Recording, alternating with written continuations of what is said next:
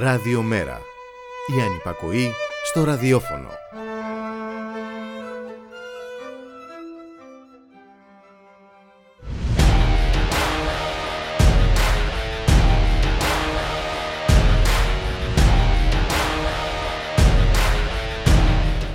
Χαίρετε κυρίες και κύριοι, ακούτε την εκπομπή Το Στίγμα της Μέρας με το Γιώργη Χρήστου Στην παραγωγή της εκπομπής η Γιάννα Θανασίου, στη ρύθμιση του ήχου ο Γιώργος Νομικός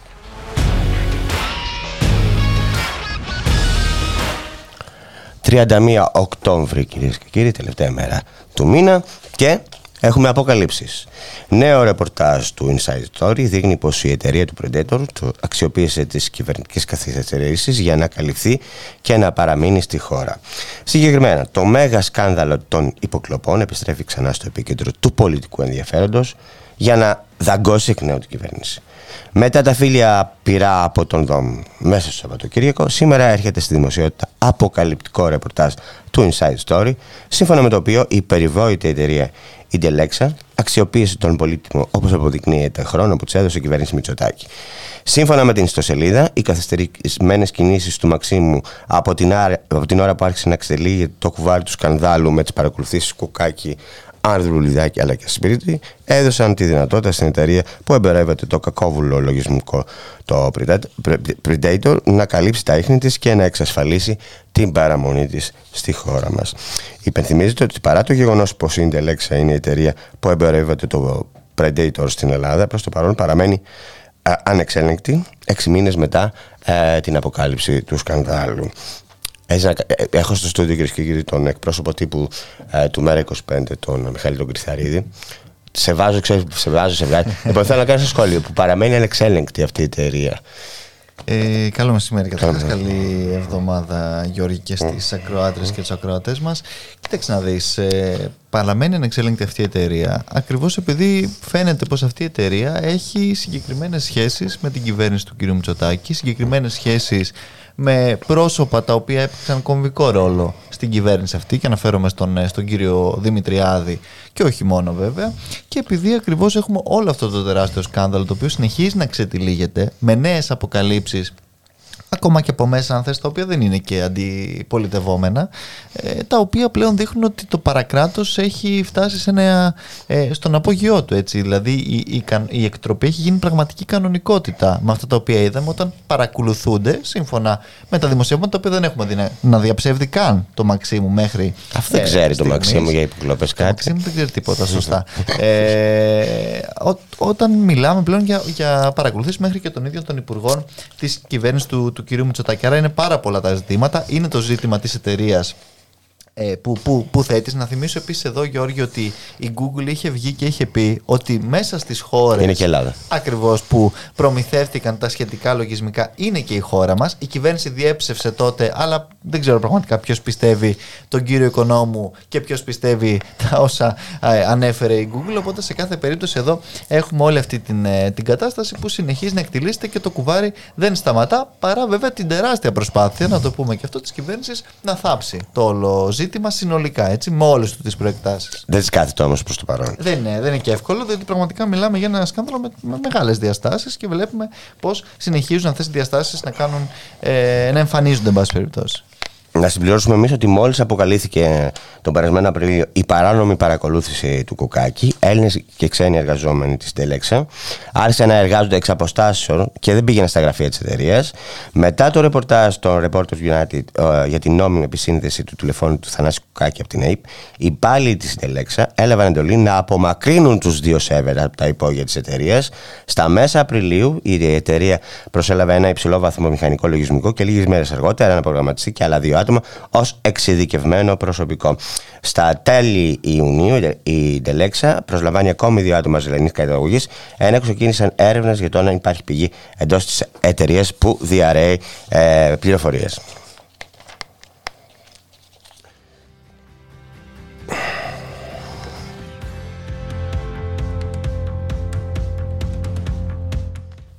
Και από τις ε, παρακολουθήσεις και τις υποκλοπές κυρίες και κύριοι να πάμε στις χρυσές business ε, χρυσή business ύψους 50 εκατομμυρίων ευρώ κυρίες και κύριοι από την Onyx τα ναυπηγεία νου έτσι, που αγόρισαν την Ελευσίνα και στη Σύρο με απευθείας αναθέσεις από τον ΕΛΤΑ ε, και την ΕΛΤΑ ταχυμεταφορές. Λοιπόν, ε, η καταγγελία έγινε από ε, το κόμμα της αξιωματικής αντιπολίτευσης και όπως προκύπτει από τα νέα στοιχεία, μέσα σε τρία χρόνια η εταιρεία του Μήλου στην οποία μεταβάζονταν ναυπηγεία Λευσίνας κάτω από το εκβιαστικό δίλημα, αν θυμάστε, Ιόνεξ ή κλείσιμο, κατάφερε να εισπράξει 50 εκατομμύρια ευρώ μέσω απευθείας αναθέσεων και φωτογραφικών διατάξεων από τα ΕΛΤΑ και τα ΕΛΤΑ Courier. Από το 2019 και μετά, τα ΕΛΤΑ και τα ΕΛΤΑ Courier δεν κάνουν απλώς ανάθεση σε τρίτους, outsourcing που λέμε, έτσι, κάποιον δραστηριότητα, αλλά τα δίνουν κατευθείαν σε αυτόν, στην Onyx. Πρόκειται για μια σειρά απευθείας αναθέσεων, αλλά και κλειστών μη διαγωνισμών, διαδικασία δηλαδή ε, διαπραγμάτευσης χωρίς δημοσίευση, που μπορεί να προβλέπονται από την νομοθεσία ε, δημόσιων συμμόρφωσεων. Όμως εδώ καταγράφεται μια απίστευτη ε, και ύποπτη κατάχρηση της επίκλησης των έκτακτων αναγκών του κορονοϊού. Που όλοι έχουμε δει τι έχει κάνει αυτή η κυβέρνηση στα τρία χρόνια και που, κυβερνεί, που κυβερνά ε, με την επίκληση του κορονοϊού. Ε, έχει επιτεθεί, έχει κάνει λαιλεσία σε όλα τα δικαιώματα εργατικά, συνδικαλιστικά, ασφαλιστικά, δημοκρατικά δικαιώματα και ελευθερίε λόγω του κορονοϊού. Λοιπόν, θα σε κάνεις και άλλο σχόλιο για αυτό; Ε, ναι, νομίζω πως επιβάλλεται. Ναι, ναι. Κοίταξε να δεις, ε, εδώ πρώτα απ' όλα έχουμε ακριβώς αυτή την, ε, την κατάσταση που περιγράφεις με το πώς έχει γίνει λάστιχο πραγματικά αυτή η επίκληση στον, ε, στον κορονοϊό και στα μέτρα COVID για μια σειρά από απευθείας αναθέσεις της κυβέρνησης και για μια σειρά δηλαδή από δωράκια επί της ουσίας στους διάφορους παρατρεχάμενους της, της ολιγαρχίας. Έχουμε μία ακόμα τέτοια σκανδαλώδη περίπτωση με μια εταιρεία η οποία μας είναι καθόλου γνωστή έτσι. Δεν είναι ε, ένας ακόμα ακόμα επενδυτής από το πουθενά, ο οποίος σε πάση περιπτώσει έρχεται στην, ε, στη χώρα. Έχουμε αγωγές ΣΛΑΠ κατά ε, πολιτών στην, ε, στη Σύρο με το νεόριο. Το παρατήριο και... ποιότητας Σύρο, έτσι. Ακριβώς. Τρία εκατομμύρια. Ε, ε, τρία ή ένα. Τρία, τρία. Ναι, γιατί είναι ένα στον καθένα. Ένα στον καθένα. Όχι, στον πρόεδρο ε, του έχουν κάνει χάρη και του έχουν δώσει μισό-μισό. ε, έχουμε επίσης, όπως είπες και εσύ, Γιώργη, την εκβιαστική ουσιαστικά αυτή ε, αντιμετώπιση που είχε όχι μόνο η εταιρεία αλλά και το Υπουργείο Ανάπτυξης όσον αφορά τα ναυπηγεία της της ε, Ελευσίνας. Και με όλη αυτή την ιστορία την οποία είδαμε πάντα βέβαια με την καθοδήγηση και την ε, ε, σύμπνοια της Αμερικανικής Πρεσβείας που ο ίδιος ο κύριος ε, Βορύδης αν θυμάμαι καλά είπε στην Επιτροπή ότι ουσιαστικά εδώ νομοθετούμε για, το αμερικανικό, για την Αμερικανική κυβέρνηση. Δεν απλά ότι κάνουμε μια σύμβαση με μια εταιρεία. Η Όνεξ είναι κράτος αν κράτης στη ΣΥΡΟ δεν ισχύει και το εργατικό δίκαιο της Ελλάδας. Ε, και, να ξέρουμε τι λέμε. και, και αυτό που λες επίσης διότι εδώ έχουμε και εργολαβικές mm. συμβάσεις ε, με τους εργαζόμενους και έχουμε και αυτή την, την περίπτωση τώρα η οποία είναι μια περίπτωση που έρχεται ξαναλέω να προσθεθεί σε όλη αυτή τη λίστα έχουμε τις, απε, τις αναθέσεις, τώρα τις βλέπαμε και αυτές με τον κύριο Πάτσι, με τον κύριο Τσιάρα, με τον κύριο Μαραβέγια, με την κυρία Νικολάου, με δεν ξέρω κι εγώ ποιος άλλος σίγουρα μου διαφεύγει κάποιος ακόμα, είναι πάρα ε, πολλές. και κάποιο θα υπάρχει, Ακριβώς. Έχει γίνει μια κανονικότητα στην, ε, στη Μητσοτάκης ΑΕ όλο αυτό το οποίο συζητάμε. Και εδώ όμως, επειδή βλέπω κιόλας ότι το συγκεκριμένο θέμα σηκώνει ο, και αναδεικνύει ο τομέας διαφάνειας της αξιωματική αντιπολίτευσης, να πούμε ότι ήταν η αξιωματική αντιπολίτευση όμως αυτή η οποία έδωσε τη συγκεκριμένη εταιρεία τα ναυπηγεία της Σύρου επί των ημερών της. Ήταν αυτή η οποία επίσης με ένα τέλεχό της, το οποίο δεν είναι και, εν πάση περιπτώσει, το. Τον Νεφελούδη, να λες το όνομα. Ναι, ναι, τον Νεφελούδη. Ακριβώς, ο κύριος Νεφελούδης, ο πρώην Γενικός Γραμματέας της κυβέρνησης αυτής στο Υπουργείο Εργασίας, ο οποίος επί της ουσίας ε, πήγε και κατέθεσε υπέρ του ιδιοκτήτη της ε, της εταιρείας του κυρίου Ξενοκώστα στη δίκη αυτή για τις αγωγές ξεβάρους των πολιτών. Άρα, εντάξει, καλώς καταγγέλλονται προφανώς όλα αυτά. Άμα το λέμε κιόλας. Αλλά δεν έχουμε και κοντή μνήμη, ναι, Γιώργη. Ναι, ναι, ναι. Σωστό, σωστό. Για μιας και πες για πάτσι, να πιάσουμε για λίγο πάτσι, απάτσι, ε. Να πάμε ναι. στο απάτσι και στους κοριούς, λοιπόν. Απάτσι, πίτσικα, πίτσικα, πίτσικα. Πιτσίκα, πιτσίκα, πιτσίκα, πιτσίκα. Είναι σύμβολο του Πρωθυπουργού. Ναι. Λοιπόν, μεγάλος αναβρασμός λοιπόν επικρατεί στην κοινοβουλευτική ομάδα της Νέας Δημοκρατίας, τόσο μετά τις αποκαλύψεις για το σκάνδαλο Πάτσι, όσο και μετά τη στροφή 180 μοιρών του συγκροτήματος Μαρινάκη, έτσι, που και από το βήμα και από τα νέα, έτσι, ε, διακήρυται υποκλοπές τώρα, ε, τέλος. Τώρα όμως επαναφέρει με δημοσιεύματα το θέμα αυτό, έτσι, και είπαμε κάποια πράγματα. Ε, Βάζοντας ε, εμφαντικά στο κάδρο της εισαγωγής του παράνομου λογισμού κουπλοντήτων στην Ελλάδα και της χρήσης του σε πολιτικά πρόσωπα μέχρι πρότινος, από τον μέχρι πρότινος ε, στενό συνεργάτη και ανυψιόπιτου του Πρωθυπουργού Γρηγόρη Δημητριάδη. Να πούμε ότι μέσα από το κύριο με δημοσιεύματα που έλεγαν ότι παρακολουθούσαν, άφηναν να ανανοηθεί ότι παρακολουθούσαν και το Χρυσοχοίδη, έτσι για αυτό το πράγμα. Βέβαια, ο ίδιος δεν έχει τοποθετηθεί, να, πούμε, να το πούμε και αυτό, ε, στο συγκεκριμένο ζήτημα. Και η κυβέρνηση επίσης, όπως λέγαμε και πριν, όταν συζητάγαμε και για την Intelexa, δεν έχει αντιδράσει καθόλου στα σχετικά δημοσιεύματα, δεν τα έχει διαψεύσει. Ε, και πραγματικά όπως λες και εσύ μας προκαλεί αίσθηση ότι ε, εδώ προέρχονται και από τύπο ο οποίος δεν είναι ε, αντικυβερνητικός μάλλον ε, το, το αντίθετο θα λέγαμε και όμως βλέπουμε ότι παρόλα αυτά υπάρχουν και από Συγκρότημα έχει τύπο, συγκρότημα ολόκληρο. Συγκρότημα ολόκληρο, νέες αποκαλύψεις δύο μέρες και όλα συνεχόμενα οι οποίες έχουν να κάνουν με την ανατροπή όπως είπες και εσύ του υποκλοπές τέλος από, όπου από τις ίδιες, από τον ίδιο τύπο, από, το, από τα νέα είχαμε μάθει τότε ή από το βήμα, δεν θυμάμαι, ε, την, ε, τη σχετική, εν πάση περιπτώσει, γραμμή της, ε, της κυβέρνησης, αλλά εδώ φαίνεται πως ε, πραγματικά υπάρχουν πάρα πολλές προεκτάσεις. Ο κύριος Χρυσοχοίδης δεν ήταν ένας ε, τυχαίος ε, υπουργός της κυβέρνησης. Θυμόμαστε πάρα πολύ καλά την, τη θητεία την οποία διατέλεσε. Να σου πω κιόλας ότι υπάρχει και ένα τεράστιο ζήτημα. Αλλά ρωτιέμαι, έβλεπε 200 μολότοφ στη συγκέντρωση στο εφετείο. Ναι. Αυτό δεν το έβλεπε. Αναρωτιέμαι. Θέλω, αυτό θέλω να πω ότι υπάρχει ένα τεράστιο ζήτημα εδώ, διότι το να είναι διάτριτος ο Υπουργός Προστασίας του Πολίτη της χώρας, ασχέτως τότε εδώ ήταν διάτριτος για τις μυστικές υπηρεσίες υπό τον Πρωθυπουργό, άλλο ζήτημα και αυτό βέβαια, ε, είναι κάτι το οποίο είναι εξαιρετικά σοβαρό από κάθε άποψη, πέρα δηλαδή από τα πολιτικά ε, αμυγός ζητήματα τα οποία ε, γεννώνται, διότι εδώ πραγματικά έχουμε να κάνουμε μια απίστευτη κατάσταση και ένα επιτελικό κράτος το οποίο είναι καθαρά ε, παρακράτος ε, όπως φαίνεται την ώρα βέβαια που της δεξιάς ακριβώς ε, έχεις απόλυτο δίκιο. Την ώρα που ταυτόχρονα διεκπεραιώνει μια χαρά πολύ συγκεκριμένα συμφέροντα ε, και συνεχίζει κανονικότατα να κάνει όλες τις υπόλοιπες ε, δουλίτσες του είτε με, μέσω του, του κυρίου Πάτσι είτε μέσω της κυρίας Πιτσίκα είτε μέσω οποιοδήποτε άλλου οι οποίοι βεβαίως αποτελούν ακριβώς και τα οργανικά μέρη αυτού που εμείς ονομάζουμε Μητσοτάκης ΑΕ Γιώργη. Η οποία Μητσοτάκης ΑΕ, το Μεγάλο Μαξίμου να το πούμε καλύτερα, τι έκανε, κάλυπτε τον Πάτσι, έτσι, γιατί γνώριζε. Ο κύριος Πάτσης τουλάχιστον αυτό ισχυρίζεται, ότι γνώριζαν από το Μαξίμου. Ο ίδιος επίσης έχει πει ότι μαζί με τον κυβερνητικό εκπρόσωπο συνέτασαν ε, ε, τα σχετικά δελτία τύπου.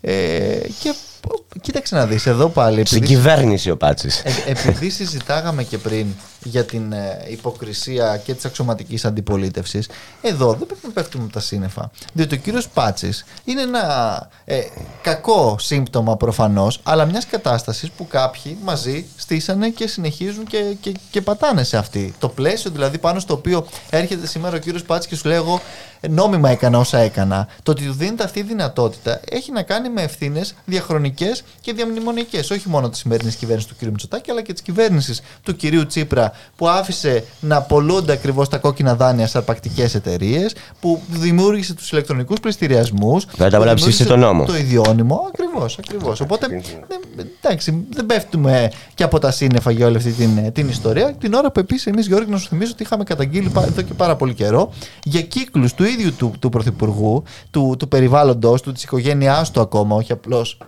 πολιτικούς και επιχειρηματικούς, που ε, εν πάση περιπτώσει έχουν ε, τέτοιες ε, συναλλαγές σε αυτές τις, ε, τις ιστορίες και τις ε, διαδικασίες. Μητσοτάκης αλφαίρεψαν και θηγατρικές μου λες τώρα. ναι, ναι, ακριβώς. Ε, και όμικρον ε κιόλας. και, και προσω, προσωπική η, η, η εταιρεία αυτή, Γιώργη.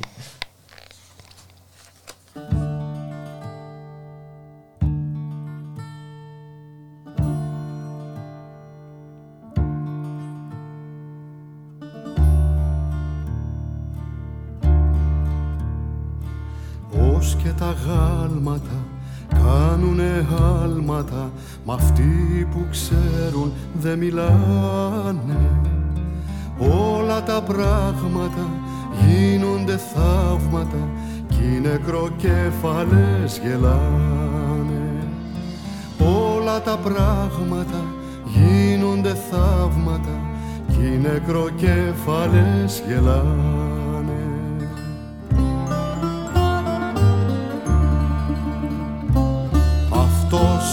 ο κόσμος μπορεί να αλλάξει και μάλλον μέσα στις κάρδιες, στις πλατείες, σε γραφεία οβάλ.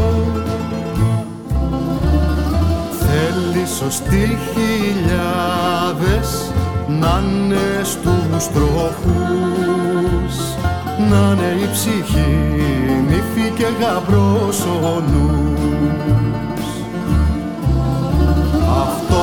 Ο κόσμος μπορεί να αλλάξει και μάλλον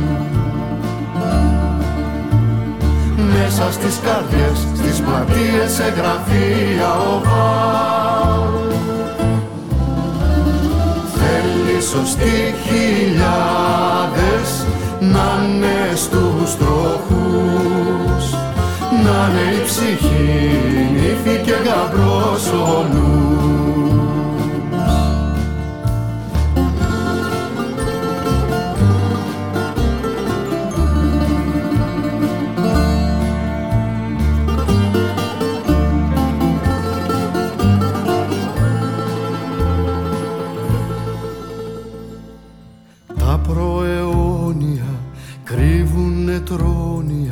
Που με μια έκρηξη αλλάζουν και οι θεούλιδες, οι καημενούλιδες γίνονται ντέμοντε κι αράζουν. Και οι θεούλιδες, οι καημενούλιδες γίνονται ντέμοντε κι αράζουν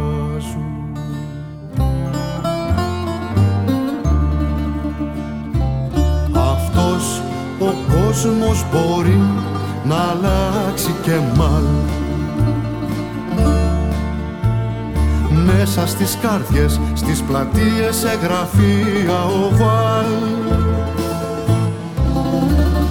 Θέλει σωστοί χιλιάδες να είναι στους τροχούς. Να είναι η ψυχή, νύφη και γαμπρός ο ο κόσμος μπορεί να αλλάξει και μάλλον μέσα στις καρδιές, στις πλατείες, σε γραφεία οβάλ Θέλει σωστοί χιλιάδες να είναι στους τροχούς. Να είναι η ψυχή, νύφη και γαμπρός ο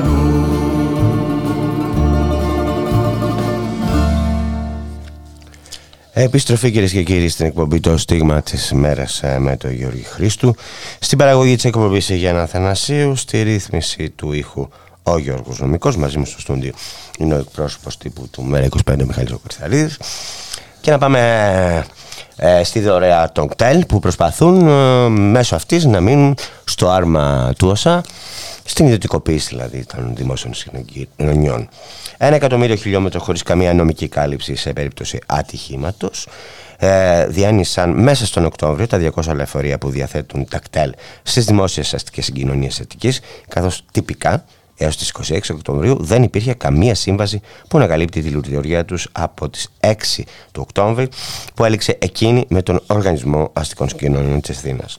Τελικώς, στις 26 Δεκάτου αναρτήθηκε στο διάβγεια του ΑΣΑ μια σύμβαση με την οποία τα κτέλ αναλαμβάνουν να καλύψουν δωρεάν για ένα μήνα τις υπηρεσίες που έως τώρα παρήχαν λαμβάνοντας αμοιβή 2,2 εκατομμυρίων ευρώ. Η σύμβαση αυτή αναφέρει ότι ισχύει για το μηνιαίο διάστημα που λύγει την ερχόμενη Κυριακή 6 Νοέμβρη.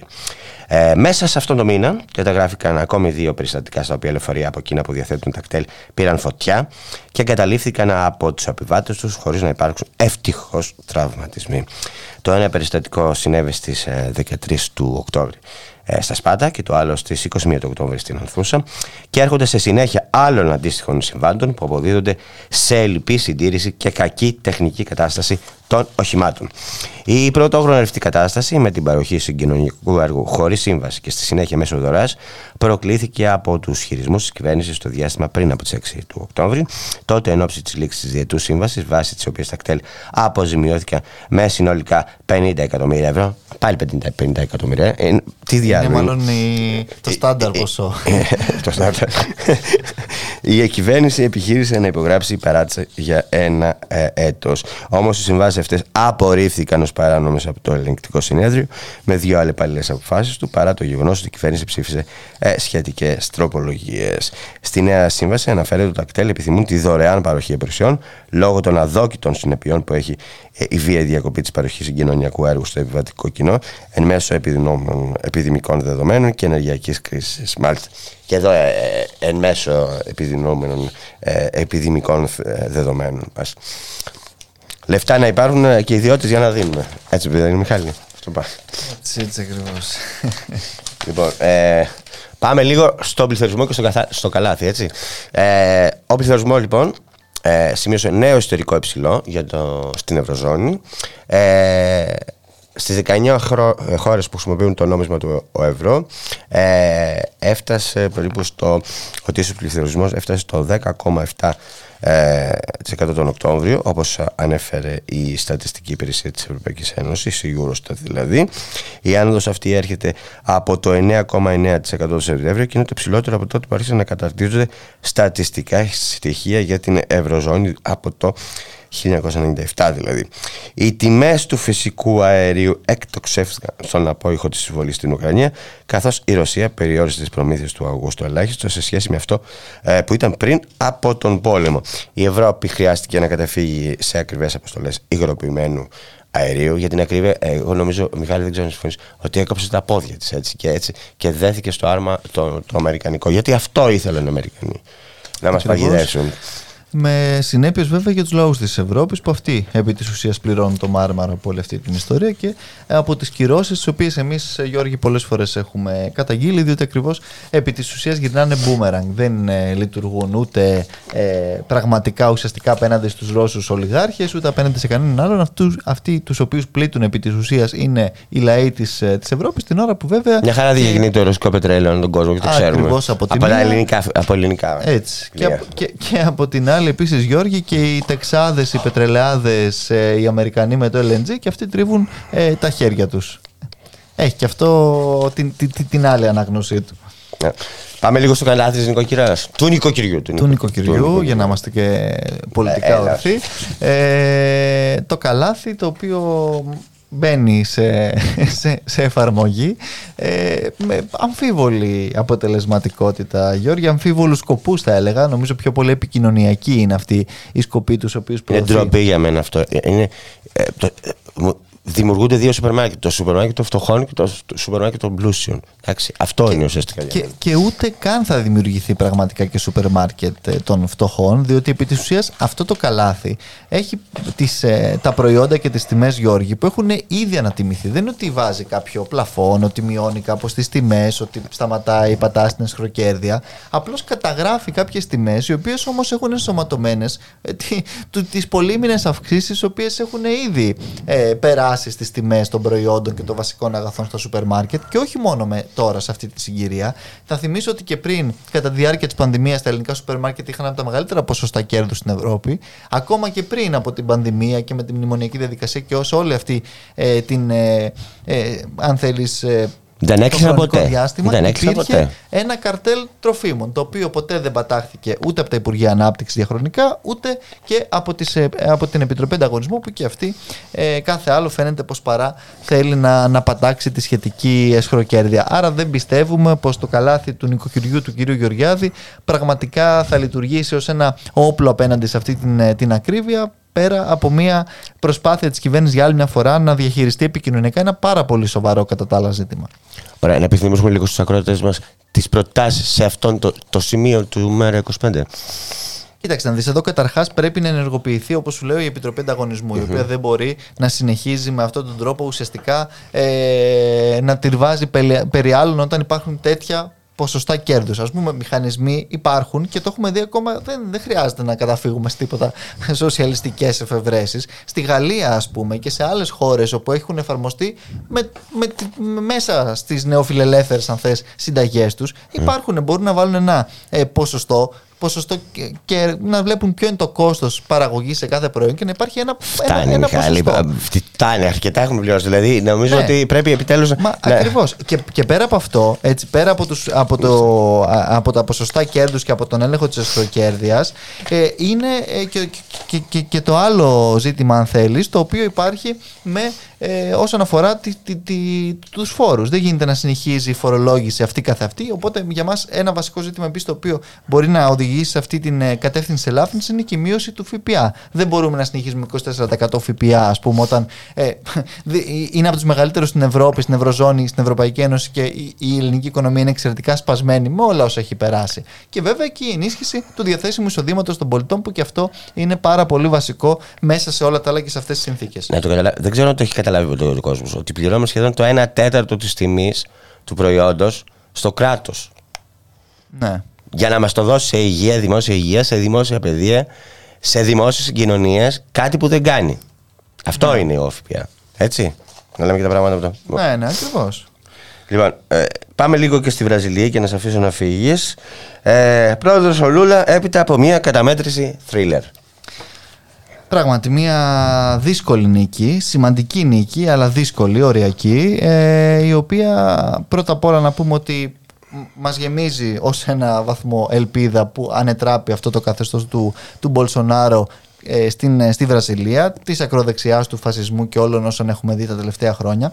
Αλλά από εκεί και έπειτα, ε, εδώ ε, είναι ουσιαστικά το, το ζήτημα του ότι η επόμενη μέρα στη Βραζιλία είναι πάρα πολύ δύσκολη και δεν έχει κερδηθεί ουσιαστικά η, η, η ακροδεξιά, ο φασισμός και ο Μπολσονάρο. Άρα ο αγώνας τον οποίο έχουν να δώσουν ε, οι Βραζιλιάνοι συνοδοιπόροι και συνοδοιπόρησές μας είναι πάρα πολύ μεγάλος. Τώρα ξεκινάει ουσιαστικά, διότι να θυμίσουμε δυστυχώς ότι δεν ελέγχει κιόλας ε, την ε, μπάση περιπτώσει και το Κογκρέσο, άρα και η νομοθετική διαδικασία θα είναι πάρα πολύ δύσκολη και βέβαια και η ίδια αυτή η οριακή νίκη ας ελπίσουμε να μην οδηγήσει τον ε, Μπολσονάρο στα χνάρια του, του Τραμπ, που ούτως ή άλλως το έχει υπονοήσει, στην αμφισβήτησή της δηλαδή και σε ό,τι αυτό μπορεί να συνεπάγεται στη συνέχεια για την, για τη Βραζιλία. Σε κάθε περίπτωση είναι έστω και μία ε, ε, ο έτσι και έτσι οριακή που είναι μια σημαντική νίκη σίγουρα ε, για τον ε, προοδευτικό κόσμο Γιώργη. Ξέρεις είναι δύσκολα τα πράγματα στη Λατινική Αμερική για να λέμε και τα πράγματα με το όνομά τους έτσι ε, γιατί υπάρχουν, υπάρχουν τέτοιες καταστάσεις που υπάρχουν παρα, παρακράτος, παραστρατιωτικοί έτσι μην τα ξεχνάμε αυτά που παίζουν ναι, ρόλο ναι. σε όλο αυτό το, το σύστημα Λοιπόν, και να κλείσουμε λίγο την ειδησιογραφία με τη μαζική επίθεση κυρίες και κύριοι εναντίον ενεργικών εγκαταστάσεων της Ουκρανίας ε, που πραγματοποίησε σήμερα η, Ρωσία, όπως ανακοίνωσε το Κίεβο, δύο ημέρες έπειτα από μια επίθεση εναντίον του ρωσικού στόλου στη Μαύρη Θάλασσα, για την οποία η Μόσχα κατηγόρησε ε, το Κίεβο. Ε, σειρά εκρήξεων ε, ακούστηκε στο Κίεβο, ενώ οι περιφερειακές αρχές στο βόρειο, το ανατολικό και το κεντρικό τμήμα της χώρας έκαναν λόγο για πυραυλικές ε, επιθέσεις. Ε, στην Ιρλανδία, στη, συγγνώμη, στη Φιλανδία, ε, όπως έχει αποκαλυφθεί, ε, κατέληξαν όπλα που στάλθηκαν στην Ουκρανία ε, από διάφορες χώρες. Έχουν βρεθεί στη Σουηδία επίσης, στη Σουηδανία, στην Ολλανδία, ε, ανέφερε σε συνέντευξή του στη φιλανδική ραδιοφωνία ε, Γιούλε χθες Κυριακή ο ερευνητής του NBA, Κρίστερ Άλκερν, προστάτοντα ότι υπάρχουν δείγματα πως ήδη τέτοιος οπλισμός έχει φτάσει και σε συμμορίες. Υπενθυμίζεται ότι από τις αρχές του καλοκαιριού Σήμα κινδύνου για το θέμα εξέβευσε η Europol, προειδοποιώντας ότι η διάδοση πυροβόλων όπλων και εκρηκτικών στην Ουκρανία θα μπορούσε να οδηγήσει σε αύξηση των πυροβόλων όπλων και των πυρομαχικών που διακινούνται στην Ευρωπαϊκή Ένωση μέσω καθιερωμένων διαδρομών λαθροπευρίου ή διαδικτυακών πλατφορμών. Το NBA δεν έδωσε δημοσιότητα περισσότερες λεπτομέρειες σχετικά με τη διακίνηση όπλων, λέγοντας ότι οι έρευνες συνεχίζονται. Ωστόσο, σύμφωνα με τον ερευνητή του NBA, οι διαδρομές ε, και οι αποφάσεις για τη διακίνηση παράνομων όπλων από την Ουκρανία στη Φιλανδία είναι υπαρκτές.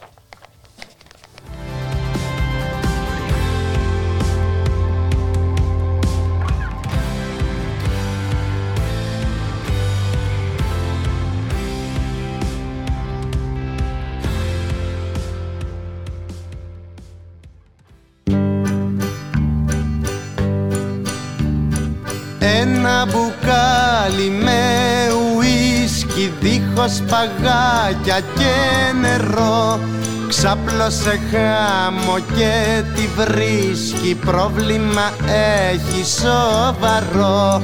Λούλα, λούλα, πού είσαι λούλα, λούλα, λούλα Θα τρελαθώ.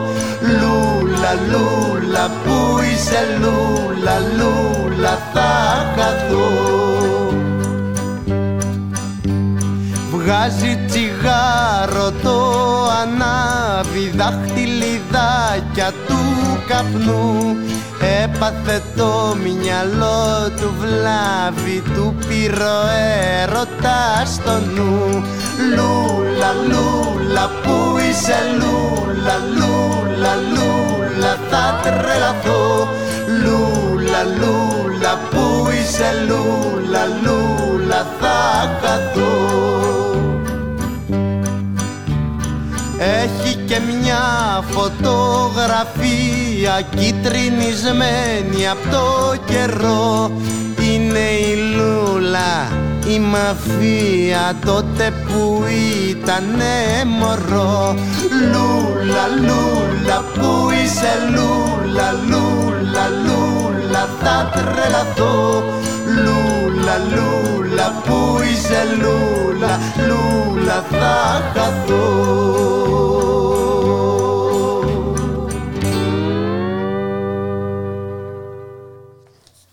Επιστροφή κυρίες και κύριοι στην εκπομπή Το Στίγμα της Μέρας με τον Γιώργο Χρήστου, στην παραγωγή της εκπομπής Γιάννα Θανασίου, στη ρύθμιση του ήχο Γιώργος Νομικός και μαζί με την Λάμπρινή Θωμά, τη δημοσιογράφο του Press Project. Θα τραγουδήσουμε άλλα μαζί. Θες να τραγουδήσουμε μαζί; Λούλα, λούλα. Λούλα. Στη Βραζιλία είναι ο Λούλα. Στη Βραζιλία είναι Λούλα.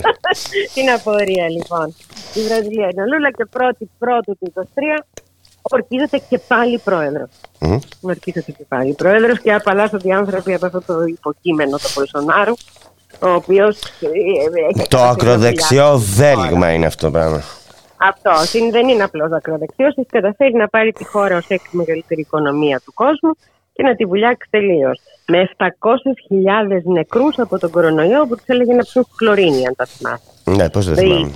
Πρόκειται και περί εγκληματία, δεν είναι απλώ ακροδεξιός. Είναι ακροδεξιός και βάλε, με συν συν δίπλα. είναι πολύ μεγάλη στιγμή για τη Βραζιλία, είναι πολύ μεγάλη στιγμή για τους φτωχούς ανθρώπους τη Βραζιλία που ανασένουν. Και χτες έγινε ένα πανηγύρι που ούτε το βραζιλιάνικο καρναβάλι δεν θα μπορεί να συγκριθεί μαζί του, νομίζω, φέτος. Γιατί βγήκαν όλοι στου δρόμους, κόρνες, χωρί, τραγούδια, σημαίες, μια γιορτή των φτωχών και των αδυνάμων Μεγάλη μέρα. Παρά το μεγάλο, πώς να το πω, τέρπι που παίχτηκε τελικά. Ο δεύτερος γύρος των προεδρικών εκλογών, έτσι, στη Βραζιλία. Αυτό Ο δεύτερος γύρος των προεδρικών εκλογών χθε.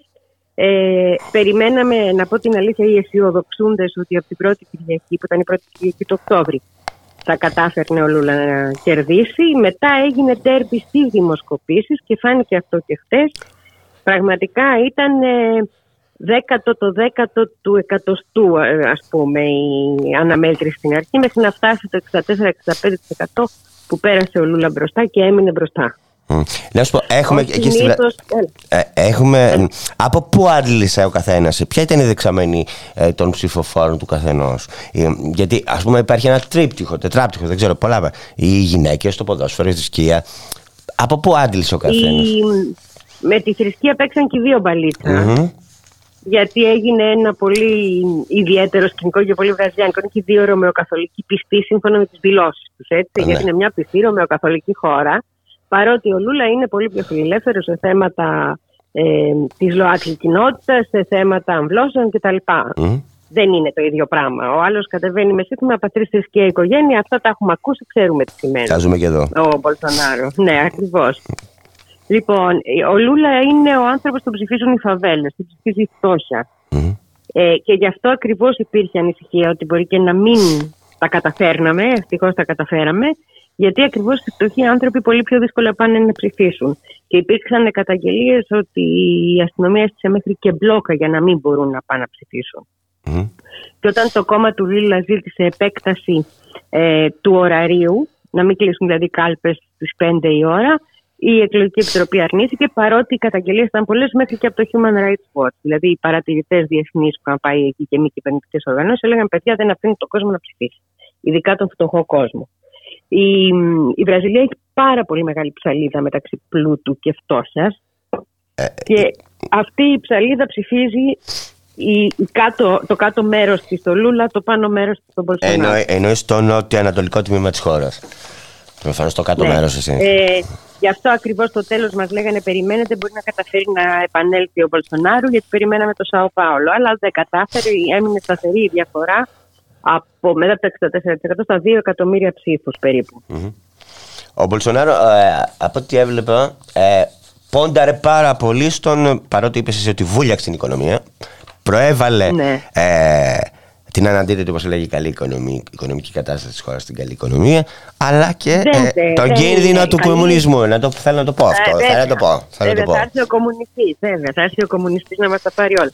Κοίταξε, ο κόσμος θυμάται τι είχε κάνει ο Λούλας. Ο κόσμος θυμάται ότι το ί- ένα 20% του πληθυσμού είχε βγει από την ακραία φτώχεια της, ε, την προηγούμενη φορά που ήταν πρόεδρος ο Λούλας. Και αυτό περιμένουν και τώρα. Περιμένουν δηλαδή ότι θα ληφθούν μέτρα που θα τους βοηθήσουν να ανασάνουν. Επίσης, ο Λούλα έχει μια πάρα πολύ καλύτερη ατζέντα. Δεν θα την πω προοδευτική, γιατί παίζονται και μεγάλα συμφέροντα στην περιφέρεια, αλλά σίγουρα πολύ καλύτερη για το περιβάλλον και τον Αμαζόνιο. Γιατί να μην ξεχνάμε ότι όλοι μας ανασένουμε χάρη στη Βραζιλία. Ο Αμαζόνιος είναι ο πνεύμονας του πλανήτη. Ε, ναι. Και ο Μπολσονάρου πιστεύει ότι μπορούμε να κόβουμε όσα δέντρα θέλουμε εκεί, να τα εκμεταλλεύονται να αποψηλώνουν τον τόπο και δεν πειράζει, δεν τρέχει τίποτα. Παρουσιάζει του Ιθαγενεί ως ανθρωποφάγου, έχει κάνει απίστευτες δηλώσεις κατά καιρούς. Ενώ ο Λούλα τουλάχιστον έχει ένα σεβασμό προς τις παραδόσεις και τον τρόπο ζωής αυτών των ανθρώπων και τώρα εμφανίζεται να νοιάζεται και ιδιαίτερα για το περιβάλλον. Δεν το έκανε την προηγούμενη φορά.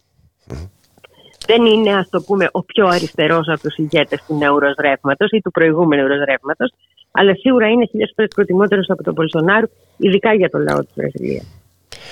Είχαμε τον Μπολσο- Μπολσονάρο, ε, τώρα ε, θυμάμαι, ε, στην προσπάθεια του ανώτατου δικαστήριου της χώρας να παρέμβει και να επιβάλλει κάποιους δεοντολογικούς κανόνες να κάνει σαν, ε, πώς να το πω, σαν τεθλιμμένη χήρα. Ε, Ναι, σαν Τραμπ. Σαν Τραμπ.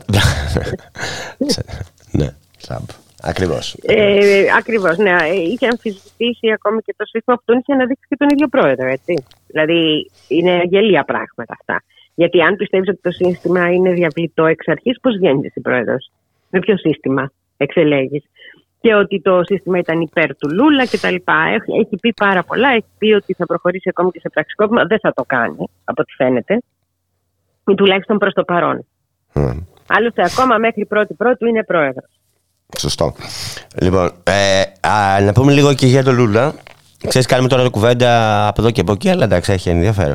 Ε, να πούμε λίγο για τον Λούλα, για τον Λούλα ότι ο οποίος προσπάθησε να πείσει ε, τους ε, Ευαγγελικούς ότι θα τους πειράξει, θα τους αφήσει. Ε, την είχαν ζωή. μεγάλο πρόβλημα με αυτό. Έχουμε μια μετακίνηση του πληθυσμού προς το αμερικάνικο ευαγγελικό ρεύμα ενός κομματιού του πληθυσμού. Και βγήκε ο Μπολσονάρο, οι γιοι του Μπολσονάρου για την ακρίβεια, βγάλαν και διαφήμιση τηλεόραση, η οποία αποσύρθηκε με παρέμβαση εν τέλει, ότι ο Λούλα είναι σατανιστής. Γιατί βγήκε ένας, λέει, γνωστός σατανιστής τη Βραζιλία και είπε: Θα ψηφίσω Λούλα. Συνδυασμός, πώς το λέγανε, ο αστυνομικός είναι όργανο, το μπουζούκι είναι όργανο, ο αστυνομικός είναι μπουζούκι. Τέτοια λογική. Αλλά τέλος πάντων έγινε μια μεγάλη κινητοποίηση και βγήκε και με εφραγκισκανού μοναχούς στο βήμα ο Λούλα για να δείξει ότι έχει και με ευλογίες και τέτοια να δείξει ότι έχει το OK της Εκκλησίας και εκείνος. Και ευτυχώς ο Πάπας είναι ένας άνθρωπος ο οποίος δεν επεμβαίνει σε αυτά παρά μόνο θετικά, ο συγκεκριμένος Πάπας, ο συγκεκριμένος άνθρωπος. Και δεν είχαμε παρά τράγουδα. Γιατί αν ήταν κανένας ε, υποστηριχτή του Μπολσονάρου στο θρόνο τη- του Βατικανού, δεν ξέρω τι θα βλέπαμε. Είμαστε τυχεροί που είναι Αργεντίνος και είναι αυτός που ειναι Και σε αυτή την περίπτωση. Ε, ε, ο Μπολσονάρο από, από την άλλη πλευρά ε, έβαλε στο, στο παιχνίδι για την νίκη, για την ε, προεδρική νίκη ε, και ε, πώς το πω, το lifestyle έτσι δεν είναι; Ε, Είναι και επίσης και την... Είναι... ενώ αυτό που έβαλε, λένε έβαλε ένα διασύμους, image. διασύμους και διάσημες. Ναι, αυτό, πουλάνε ένα image. Ναι. Νομίζουν ότι ο κόσμος θα παρασυρθεί από αυτό. Ε, είναι μια, να την πω, Αμερικανιά, την οποία τη ζούμε κι εμείς, έτσι. Δηλαδή, ε, χτες είδαμε τα τι ωραίος ποδηλάτης ο πρωθυπουργός μας. Δηλαδή, αυτά είναι Αμερικανιές και πράγματα που σε καμία σοβαρή χώρα του κόσμου δεν θα έπρεπε να μετράνε ή να έχουν νόημα. Αλλά εκεί στηρίζεται ακριβώς η εικόνα, η δημόσια ανθρώπων οι οποίοι δεν έχουν πολιτική. Η εικόνα, η δημόσια στηρίζεται στο τι ωραίος ποδηλάτης είναι, ας πούμε. Και Στην δεν στο τι ετικέτα, ωραίος στην είναι ετικέτα, στην ετικέτα. Ακριβώς, αυτό. Το Ναι. εξώφυλλο, ναι, πολύ σωστά. Αλλά στη Βραζιλία όμως δεν είναι εύκολο να περάσει κάτι τέτοιο. Μιλάμε για μια χώρα που δεν είναι. Ε, που είναι πολύ μεγάλες οι, Οι αντιθέσεις. οι δυστυχίες των ανθρώπων, οι αντιθέσεις. Δεν υπάρχει ιατροφαρμακευτική περίθαλψη. Μόνο το ότι αποφάσισε να διώξει τους κουβανούς γιατρούς ο Πολσονάρο κόστησε ζωές. Γιατί ήταν μια από τις πρώτες κινήσεις που έκανε όταν εξελέγει. Ναι. Το, το ότι θα επανέλθουν οι κουβανοί γιατροί στην Βραζιλία είναι τρομερά σημαντικό για τον πληθυσμό. Γιατί δεν έχει καμία άλλη περίθαλψη. Το ότι οι φαβέλες θα ξαναδούν γιατρό. Το ότι θα μάθουν γράμματα πιθανώς πολύ περισσότεροι άνθρωποι. Γιατί είναι και μια χώρα με πάρα πολύ μεγάλο αναλφαβητισμό. Όπως μου θύμισε ένας φίλος σήμερα, αν δεις το όνομα του Λούλα δίπλα γράφει 13. Μμμ. Ε, και το, έτσι είναι και το επίσημο προφίλ του στο Twitter. Και ο λόγος είναι ότι όταν είχε πρωτοκατέβει, επειδή ο κόσμος ακριβώς δεν ήξερε να διαβάζει, ε, ο δικός του ο κόσμος που τον ψήφιζε, ήταν οι φτωχοί άνθρωποι, ε, έβλεπαν αυτό το 13 ήταν το ψηφοδέλτιο 13 που πρέπει να ρίξουν. Δηλαδή, τους τους έβαζε τον αριθμό μπροστά για να μπορούν να το καταλάβουν. Τι θα ψηφίσουν. Είναι μια χώρα που δεν μπορούμε να την καταλάβουμε στο βάθος της. Επίσης, να πω μόνο αυτό. Έτσι, έχουμε 123 εκατομμύρια που ψήφισαν χτε. Είναι, μια, ε, είναι 10 Ελλάδες οι ψηφοφόροι. Μόνο οι ψηφοφόροι, όχι το σύνολο του πληθυσμού. Είναι δηλαδή και α- μέσα σε αυτούς τους ανθρώπους υπάρχουν από την αστική τάξη του ζάμπλου τους που εκμεταλλεύονται τον τόπο λευκοί και ωραίοι μέχρι τους ηθαγενείς του Αμαζονίου. Πολυπίκυλοι, πολυεθνικοί. Πολυθρησκευτικοί. Με, αν και βασικά ρωμαιοκαθολικοί. Υπάρχουν και αυτοί που παρευρέθηκαν στο, μεγα- στο προεδρικό μέγαρο, έτσι, όταν έκανε ο Μπολσονάρο μια εκδήλωση, οι τραγουδιστές, πρωτοπληκτές κτλ. Που είναι γνωστοί για τα εξωσυντικά τους σκάνδαλα. Κάθε άλλο παρά με τη θρησκεία και όλα αυτά που διαγίνονται. Παρά πατριστική οικογένεια. Ναι, Ε, ναι, ναι. Ε, ναι, αλλά είναι. ε, Να μην ξεχνάμε Αυτοί, ότι αυτούς σου λέω το στρατιωτικό παρθενοπιπίτσες το είναι. εγώ. Αυτοί είναι παρθενοπιπίτσες. Αυτοί είναι Και παρθενοπιπίτσες. επίση, επειδή και ο ίδιος είναι στρατιωτικός, ταιριάζει με το ίμα του αυτό που πουλάει. Έτσι πάει. Δηλαδή, φτιάχνουν μια εικόνα. Η εικόνα του Λούλα, παρά τα χτυπήματα που δέχτηκε, γιατί να μην ξεχνάμε ότι έκανε και φυλακή, ότι αποφυλακίστηκε με κόπο από το ανώτατο δικαστήριο και με προσφυγές και προσφυγές. Δεν του επέτρεψαν να κατέβει και κατεβηρούσε. Ε, είναι ε, μια εικόνα ενός ανθρώπου πολύ πιο κοντινή, ακόμη και για αυτά τα χτυπήματα, στο μέσο Βραζιλιάνο. Πολύ πιο εύκολο να ταυτιστεί μαζί του. Ειδικά όταν αισθάνεται ακόμη περισσότερο ότι έχει αδικηθεί και από το κράτος. Ένας άνθρωπος που έχει κάνει πρόεδρος. Λοιπόν, διαβάζω από το κείμενό σου τώρα. Θα σε χτυπήσω με ερωτήσεις από το κείμενό σου.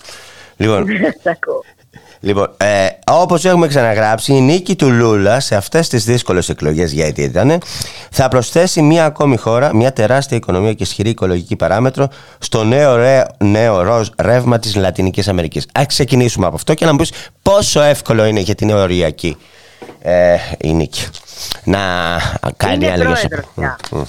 Είναι πρόεδρος και είναι πρόεδρος μαζί με άλλους πρόεδρους με τους οποίους είναι από παλιά φίλος. Χτες στο Twitter ήταν πολύ ωραίο. Πολλοί από τους ηγέτες, τους παλιότερους, ξέρω εγώ, ε, στην Αργεντινή ε, ή ο αυτοεξόριστος του Ισημερινού, βγάλανε φωτογραφίες τους με τον Λούλα από το 10. Είναι, υπάρχουν σχέσεις. Οι προσωπικές σχέσεις παίζουν ρόλο στη διπλωματία και στις σχέσεις των κρατών. Να μην ξεγελιόμαστε. Είναι σημαντικές και αυτές. Όχι οι σημαντικότερες, αλλά σημαντικές. Και έχουμε παράλληλα μία σειρά ηγετών πια, νέων και παλιών, που έχουν πάρει στα χέρια τους ακόμα και την Κολομβία, που ήταν αδιανόητο για όλους μας να πιστέψουμε ότι θα πάει σε αριστερό άνθρωπο η Κολομβία. Έχουμε δηλαδή μια Λατινική Αμερική πολύ πιο αριστερή από ό,τι υπήρξε ποτέ, με τα δικαιώματα των Ιθαγενών για πρώτη φορά κατοχυρωμένα σε περισσότερες χώρες, γιατί δεν είναι πια μόνο η Βενεζουέλα και η Βολιβία, είναι και η Χιλή, το συζητάει και η Αργεντινή, η Βραζιλία μπορεί να μπει, πολύ άνετα μπορεί να μπει σε αυτή την ομάδα. Και έχουμε επίσης συνεννόηση μεταξύ κρατών, στα οποία ανήκει συνολικά ο Αμαζόνιος, γιατί μπορεί το μεγαλύτερο κομμάτι να είναι στη Βραζιλία, αλλά ανήκει σε όλους. Οπότε έχουμε ελπίδα και για τον πλανήτη γενικά, αλλά και για αυτές τις χώρες. Γιατί είναι άνθρωποι, άσχετα αν τους θεωρούμε κεντροαριστερούς ή αν τους θεωρούμε λίγο πιο συντηρητικούς για τα γούστα μας από ό,τι θα θέλαμε, οι οποίοι ωστόσο σίγουρα θα κάνουν για τους λαούς τους περισσότερα πράγματα. Ε, ακόμη και για, τη, για τον Μπόρι της Σιχηλή, ο οποίος προχθές κατέβασε στην αστυνομία και έδερνε τους ανθρώπους που τον ψηφίσανε ουσιαστικά. Ε, σκεφτόμουν και θυμόμουν ότι και εμάς, μικρούς πια στα εξάρχεια τότε, η αστυνομία του Ανδρέα Παπανδρέου επίσης μας έδερνε. Αλλά γίνανε πραγματάκια, να το πω έτσι, το 80. Αν πας τώρα θα σε τσακίσει η αστυνομία στα εξάρχεια. Ακριβώς. τα οποία, ε, ναι, τα οποία δεν, δεν ήταν τρομερά βήματα από το ότι δεν ήταν πια η μυθία, ας πούμε, τα απλά πράγματα, ε, έγκλημα και δεν διαπομπεύανε τις γυναίκες, μέχρι το ότι αναγνωριζόταν πλέον ε, δικαίωμα στην άδεια, υπερορίες, όλα αυτά το, που έδωσε τότε με, το, με τις, τα εργατικά δικαιώματα. Θέλω να πω ότι υπάρχουν, δεν, είναι οι τέλειοι, δεν υπάρχουν τέλειες εξουσίες, ούτε εξουσίες που μας αγαπάνε εξ αρχής, αλλά τουλάχιστον υπάρχουν κάποιες εξουσίες που σέβονται ένα κομμάτι του κοινωνικού συμβολέου. Και ξέρεις, μια και το ανέφερες και πριν, ότι αυτό που λέμε εμείς αριστερός εδώ στην Ελλάδα δεν σημαίνει ότι είναι το ίδιο και αλλού. Γιατί παίζει ρόλο κοινωνικές συνθήκες μέσα στις οποίες μεγαλώνεις, έτσι. Έτσι είναι. Και σε αυτές τις χώρες με την τεράστια ψαλίδα αυτό. Δηλαδή, το 20% των ανθρώπων της Βραζιλίας, μιλάμε για μια χώρα 200 εκατομμυρίων, είναι 40 εκατομμύρια άνθρωποι.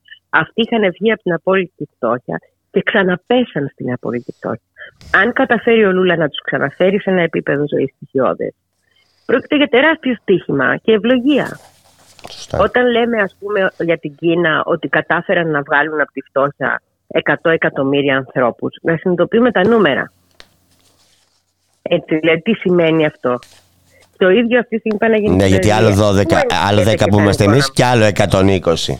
Πολύ μεγάλη ε, διαφορά. Ακριβώς. Και είναι, είναι τρομερά βήματα, ειδικά για χώρες που στην ουσία τους παραμένουν τριτοκοσμικέ.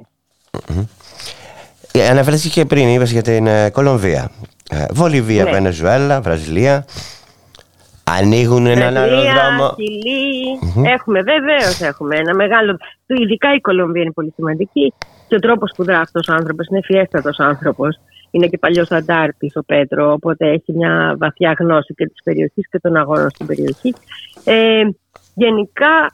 Εγώ ρωτώ αν, περιμένουμε, αν πρέπει να περιμένουμε ανακατατάξεις στην περιοχή. Μόνο ε, να ευχόμαστε να μην γίνουν τίποτα ξαφνικές ανακατατάξεις από αυτές που συνηθίζει η χώρα που θεωρεί αυλή, του, αυλή της στην Λατινική Αμερική. Οι Ηνωμένες Πολιτείες. αλλά, αυτή, ναι, αλλά αυτή τη στιγμή από το Μεξικό μέχρι τη γη του Πυρός είναι πιο ροζ, δεν θα πω κόκκινη, από ό,τι ήταν ποτέ. Και αυτό σε μια εποχή που είναι τρομερά ευάλωτοι και που αλλάζουν διαρκώς οι ισορροπίες όπως είναι η εποχή μας, αυτό μπορεί να περιέχει κινδύνου για τους ίδιους τους λαούς. Ε, να ρωτήσω και το, ένα τελευταίο και να κλείσουμε. Ε, ε η γνώμη σου. Ε, όχι, θέλω να μου πεις τη γνώμη σου για όλο αυτό που γίνεται στην, ε, στην Λατινική Αμερική. Αν, ας πούμε, είναι, ζει το πνεύμα του Τζακεβάρα εκεί πέρα ή αναβιώνει το πνεύμα του Τζακεβάρα. Τώρα δεν ξέρω αν αυτό σημαίνει ένοπλο. Αν σημαίνει ένοπλο, δύσκολα. Αλλά αν σημαίνει ότι αυτοί οι άνθρωποι συνεχίζουν, ακριβώς επειδή υφίστανται τέτοιες τεράστιες αδικίες σε κάθε επίπεδο, να έχουν μια βαθύτατη αίσθηση δικαίου και ένα αγωνιστικό πνεύμα που η Ευρώπη το έχει χάσει. Αριστερό αγωνιστικό. Το έχει ξεπουλήσει, το έχει ξεπουλήσει, το έχει χάσει. Το έχει ξεπουλήσει. είναι αυτό. Είναι βέβαιο ότι υπάρχει. Είναι βέβαιο ότι υπάρχει. Είχα την μεγάλη χαρά τα τελευταία τρία χρόνια να πάω δύο φορές στην Εθνική Αμερική Μία στη Βενεζουέλα και μία στη Το ξέρω και σε ζηλεύω γι' αυτό. να με πάρεις την άλλη φορά. Μακάρι να μπορείς. Ε, είναι άνθρωποι. Ε, Πώς να το πω. Είμαι ένα παιδί της δεκαετίας του 70 της ελληνικής μεταπολίτευσης. Αισθάνομαι στον τόπο μου όταν μιλάω πολιτικά Είναι άνθρωποι που η αριστερά σημαίνει για αυτούς. Που το δίκαιο σημαίνει για αυτούς. Και επίσης είναι άνθρωποι που έχουν καταφέρει πλέον, και αυτό είναι πολύ σημαντικό, να ενοποιήσουν και άλλους αγώνες μέσα σε αυτό που ζητάνε. Δηλαδή για τη δική μου τη γενιά, ας πούμε, πολλά πράγματα ε, από αυτά που τα λέμε δικαιωματικά σήμερα ήταν πράγματα που δεν τα ζητούσαμε. Δεν είχαν μπει ω ζητούμενα. Εκεί συνδυάζονται. Συνδυάζονται τα οικονομικά, τα ταξικά και τα δικαιωματικά. Μα μαζί πάνε αυτά, έτσι κι αλλιώς. Λοιπόν, σε ευχαριστώ πάρα πολύ, Λαμπρινή. Σε αφήνω να κάνεις και εσύ την εκπομπή σου. Καλή μας εβδομάδα. Έγινε, χαιρετώ. χαιρετώ. Μια χαρά. Yeah, yeah.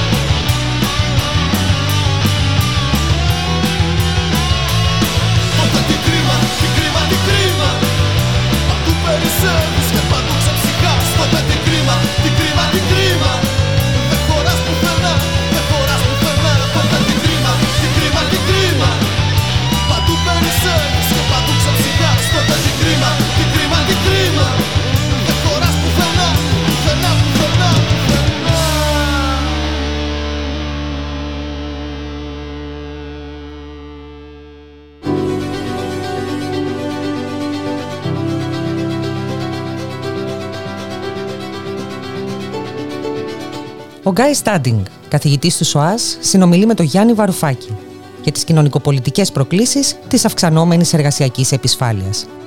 Η εκδήλωση πραγματοποιείται με την ευκαιρία της κυκλοφορίας του βιβλίου του Το Πρεκαριάτο, η νέα επικίνδυνη τάξη στα ελληνικά από τις εκδόσεις Τόπος, στο πλαίσιο της νέας εκδοτικής σειράς του ΜΕΤΑ, Κέντρο Μετακαπιταλιστικού Πολιτισμού.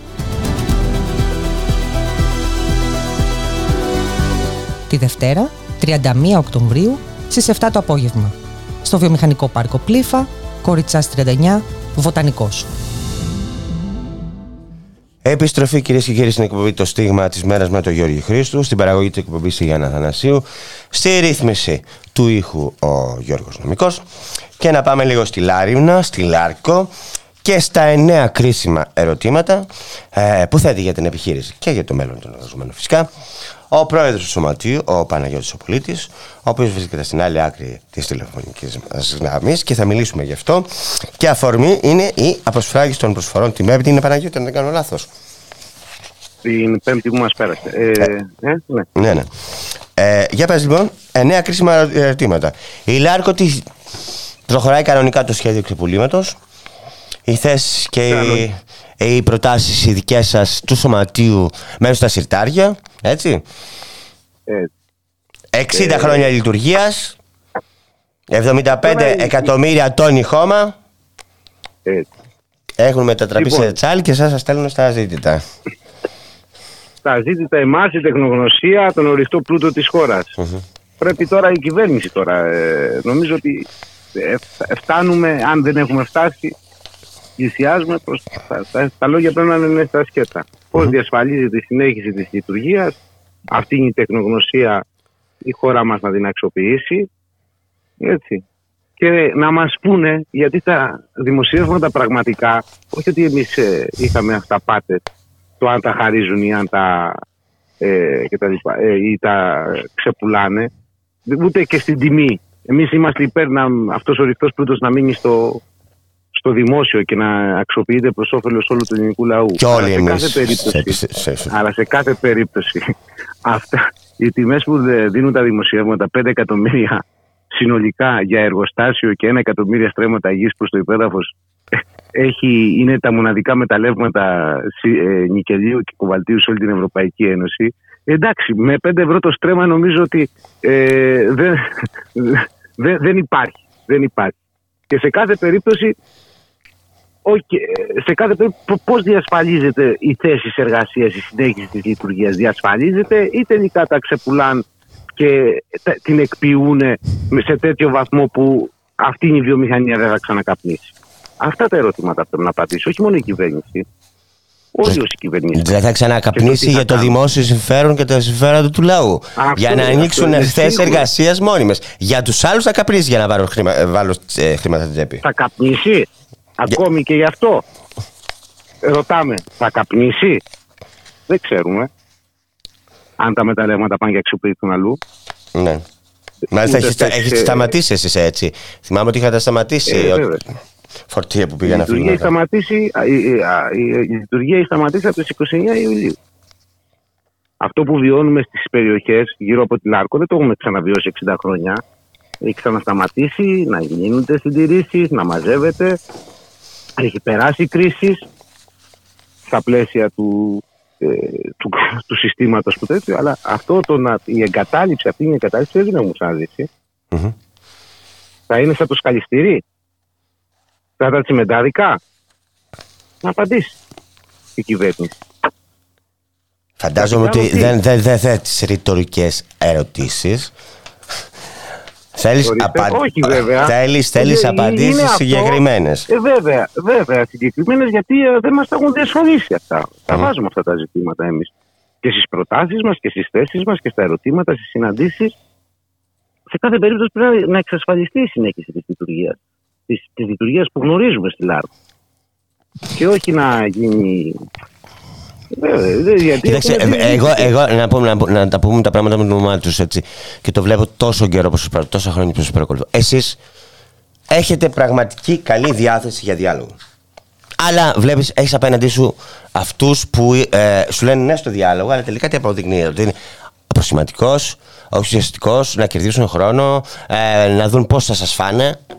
Αυτό έχετε απέναντι Ναι. εσείς. Βεβαίως είμαστε, α, σωστά το λέτε, και πάντα έχουμε την πρόθεση και πάντα πηγαίνουμε να κουβεντιάσουμε, αλλά είναι προσχηματικός. Δηλαδή, κουβεντιάζουμε τι, Βα- βασικά, ε, άλλο διάλογος και άλλο έρχομαι και σας καλώ, ελάτε να σας πω ανακοινώσεις. Αυτό είναι ανακοινώσεις. Ε, η, αυτή, τη, αυτή τη στιγμή η μοναδική βιομηχανία σε όλη την Ευρώπη που παράγει σιδηροδρομικές έχει σταματήσει. Η χώρα μας χάνει εκατομμύρια ευρώ σε μηνιαία, σε μηνιαία βάση κάθε μήνα. Με ποια προοπτική σταμάτησε; Βάζουμε αυτά τα, τα, τα ερωτήματα πλέον είναι τέτοιο. Οι εργαζόμενοι είμαστε με δίμηνη σύμβαση. Με βάση τον νόμο που ψήφισε τον, ε, τον ε, Ιούνιο η κυβέρνηση στη Βουλή, μετά τον το Γενά, 1η Γενάρη πάμε στο Ταμείο Ανεργίας. Το δικό καθαριστή εννοείς. Να, να, να, μου επιτρέψει να πω κάτι για να το καταλάβει ο κόσμος, γιατί πρέπει να σας αγκαλιάσουμε ακόμη να, α, ακό- και πάλι να συσπηρωθούμε γρη- ε, πα- γύρω σας. Λοιπόν, τρία χρόνια μετά από την έναρξη καθάρισης, είστε με κομμένου μισθούς, δώρα εορτών, χωρίς επιδομαδίας, συμβάσεις ορισμένου χρόνου ή καθεστώ εργολάβιων, δηλαδή μ, κολυμπάτε στην εργασιακή ανασφάλεια. Αυτό είναι η ουσία. Νομίζω ότι φωτογραφία Ναι. πρέπει να.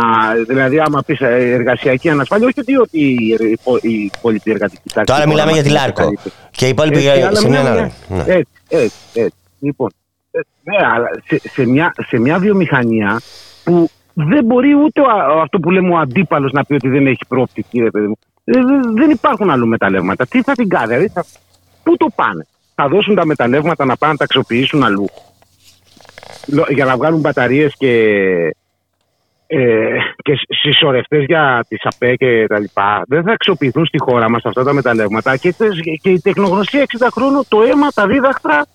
Γιατί για να τη μάθουμε αυτή τη τεχνογνωσία την πλήρωσαμε με αίμα, με 80 νεκρούς, εκατοντάδες ασε- ασθένειες επαγγελματικές. Και μη εμείς- καταγεγραμμένες έτσι κιόλας. Έτσι. Και οι εργαζόμενοι, πού θα πάμε δηλαδή; Επενδύσαμε σε χωριά δραστηριοποιή δηλαδή. Επενδύσαμε σε ε, τη ζωή μας εδώ. Αυτό βρήκαμε εδώ, αυτό κάναμε, αυτό μάθαμε να κάνουμε. Είτε και, επι- και πανεπιστήμια που πήγανε. Πολλοί πήγαιναν μηχανική, μεταλλουργία κτλ. Φτιάξαμε σπίτια, δάνεια στην επαρχία. Να τα αφήσουμε να πάμε πού; Να τα πληρώσει ποιος; Ή αν τα αφήσουμε να τα νοικιάσει ποιος για να βρούμε αλλού δουλειά; Τα ερωτήματα, ε, αυτά πρέπει να απαντηθούν. Πώς διασφαλίζονται οι θέσεις εργασίας, πώς διασφαλίζεται η συνέχιση τη λειτουργία της ΛΑΡΚΟ, που, που, που το ένα ε, δεν είναι ξε, ξεκομμένο από το άλλο. Δεν μπορεί να, δηλαδή, τι, τι να δεχτούμε τα προγράμματα ανεργίας που μας προσφέρουν, ότι θα μας πάνε στο Ταμείο Παγκοσμιοποίησης και δεν τα κάνουν το πρόγραμμα ανεργίας. Εργασία θέλουν, όχι επιδόματα. Σωστό, Όπως και σωστό, αυτό. σωστό, σωστό, σωστό. Μόνιμη και σταθερή εργασία Έτσι, έτσι, έτσι. Με αξιοπρεπή Εργασία, μισθό για να μπορείς να ζήσει Ναι, αξιοπρεπή. πα- βέβαια, ε, για να μπορεί να αντισταθμίσει αυτή την. την- την- Την την- ακρίβεια. την- αυτή γίνουνε.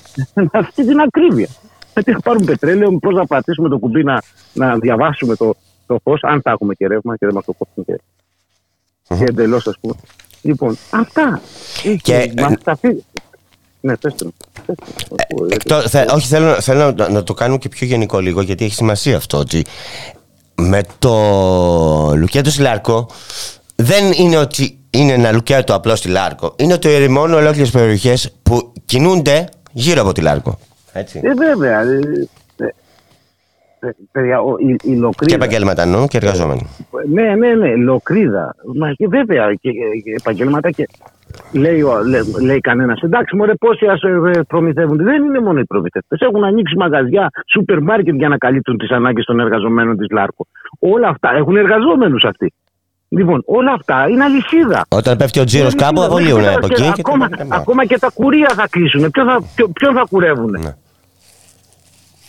Ποιον θα κουρεύουν. Δεν είναι, δεν είναι πόλη που όχι ότι είναι, ότι είναι καλύτερη κατάσταση εκεί, ας πούμε, αλλά ε, σε έναν βαθμό ε, καταλαβαίνετε. ε, Είναι πο- ε, από πολλούς κλάδους η κάθε γειτονιά. Ένας κλάδος είναι αυτό, ξέρουμε να κάνουμε. Λοιπόν, τρία χρόνια την έχουν γονατίσει όλη την περιοχή. Δεν γονατίσαμε μόνο οι εργαζόμενοι, είναι η περιοχή. Γιατί ο εργαζόμενος το πρώτο πράγμα όταν ενδέχεται περικοπές, τι είναι, να κάνει περικοπές. υπάρχουν ε, επαγγέλματα που ζουν μόνο από το εισόδημα των εργαζομένων της ΛΑΒ. Έχουν γονατίσει τρία χρόνια. Χωρίς ώρα, χωρίς επί. Λοιπόν, η Λάρκο ανήκει στους εργάτες.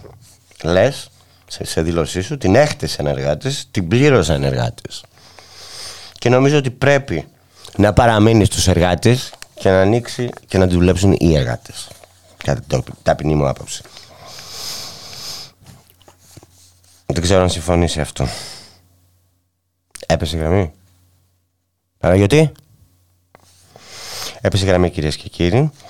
Να σας πω λοιπόν ότι στη μία δήλωσή του ο Παναγιώτης Πολίτης, ο περίφερος του Σωματείου Εργαζομένων Λάρκο Λάριμνας, είπε αυτό ακριβώς, ότι η Λάρκο ανήκει στους εργάτες, την έκτισαν εργάτες και την πλήρωσαν οι εργάτες. Ε, εκμεταλλεύεται τον ορυκτό πλούτο της χώρας μας που ανήκει όπως και ο ίδιος επίδειξε μας εδώ πέρα στον, ε, στο λαό, στον εργαζόμενο λαό. Ε, και ε, δίνει αντάμωση ε, ραντεβού για να διασφαλιστεί η λειτουργία της ΛΑΡΚΟ και οι θέσεις των εργαζομένων και η περιουσία της και η μόνιμη δουλειά στις 9 του Νοέμβρη, έτσι που όλοι ξέρουμε ότι είναι η γενική απεργία ε, σε δημόσιο και ιδιωτικό τομέα. Είναι; Έλα Παναγιώτη. Λέω, το άκουσα και, σου, και, και απαντούσα. Ό,τι και να κάνουν οι πολιτικές τους, όπου και να την προωθήσουν τη Λάρκο, mm-hmm. ο ρηκτός πλούτος αντικειμενικά ανοίξει του λαού. Mm-hmm. Κανένας δεν, κανένας δεν είναι ιδιοκτησία τα βουνά και ο ρηκτός πλούτος. Τη Λάρκο τη χτίσαν εργάτες από αυτή την άποψη. Τη χτίσαν και την πληρώσαν. Με το αίμα τους, είπαμε, 80 νεκροί. Ε, Επαγγελματικές ασθένειες. Αυτό είναι χτίσιμο.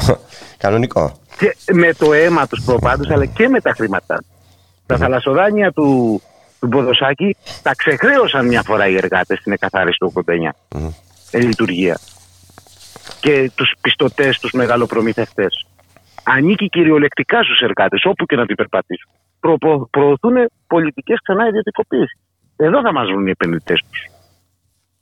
Ε, εδώ, μας, εδώ μας βρήκε ο Μποτοσάκης, εδώ μας άφησε, εδώ μας βρήκαν οι κυβερνήσεις, εδώ μας αφήνουν, εδώ θα μας βρουν οι επενδυτές και ενδεχομένως κάποια στιγμή να αλλάξει ριζικά αυτή η κατάσταση και να πάνε, να πάνε όλοι τους αυτοί που έρχονται και φεύγουν και υφαρπάζουν με το αίμα και τον υδρότα μας τον πλούτο και την υπεραξία της εργασίας μας να πάνε μια γεγαλή στα τσακίδια.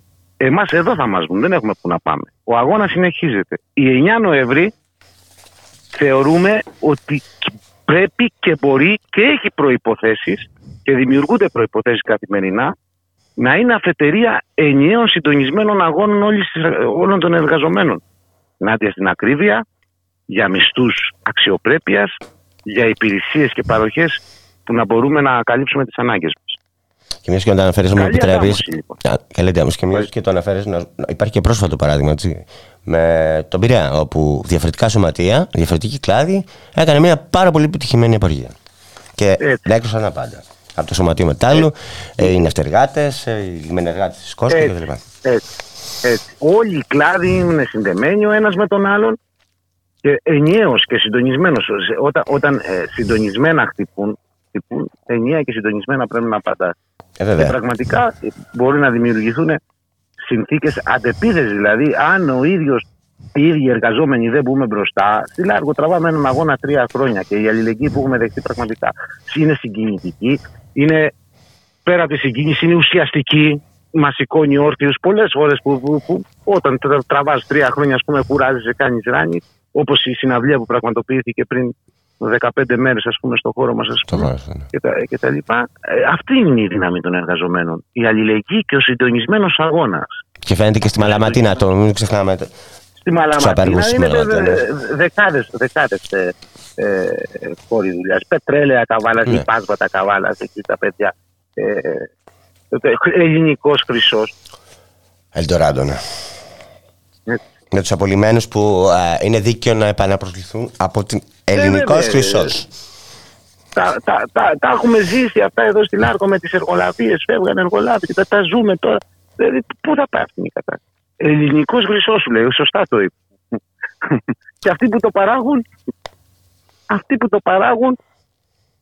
Αυτοί που το παράγουν, μιας και αναφέρεσαι εκεί πάνω στα μεταλλεία, ε, δέχονται χοντρό εμπεγμό και από την ε, κυβέρνηση και από την, ε, ε, ε και από την ελληνικός και από την εργολαβική. Έτσι, έτσι είναι. Μα έτσι είναι οι επενδύσεις και οι ιδιωτικοποιήσεις. Αυτά δεν είμαστε ενάντια στην ιδιωτικοποίηση, στις ιδιωτικοποίησεις απλά θεωρητικά. Ξέρουμε τα αποτελέσματα. Όχι ότι συμφωνούμε με, συμφωνούμε με, τη, με, με, με, την κρατική λειτουργία όπως είχε μέχρι σήμερα. Έπρεπε να αλλάξει ριζικά, ας πούμε, αλλά όχι να πάσει στις ιδιωτικοποίησεις. Να αλλάξει ριζικά προς όφελος του λαού. Όλα να σχεδιαστούν και να παράγονται Δηλαδή η εργασία, η παραγωγή να, να, να αξιοποιείται προς όφελος του λαού. Αυτή είναι η μόνη λύση. Δεν υπάρχει άλλη. Όχι, είναι. είναι, είναι, Αλλιώς θα...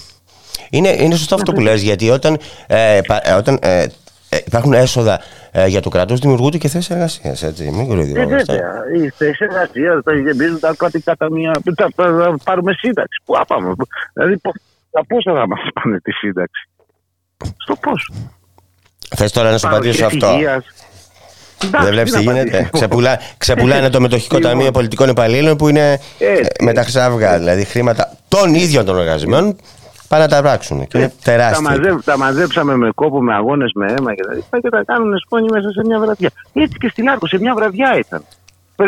Πριν ε, έξι μήνες πριν ξεκινήσει η εκαθάριση, ε, συζητάγανε για business plan, για, για αύξηση της παραγωγής, για τέτοιο, για ήρθε η νέα διοίκηση της νέας κυβέρνησης εδώ, έχει προοπτική να δώσουμε τη ΒΑΠ σε μια νύχτα.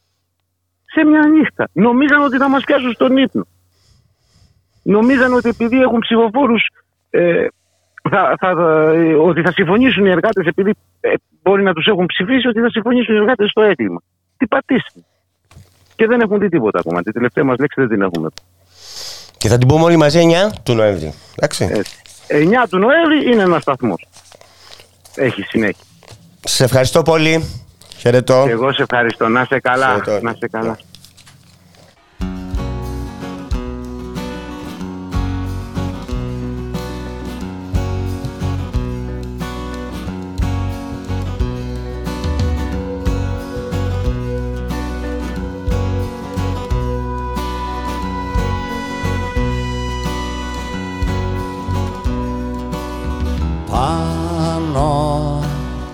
Στα λιτά σου τα μαλλιά. Φωλιάζουν λαμπυρίβες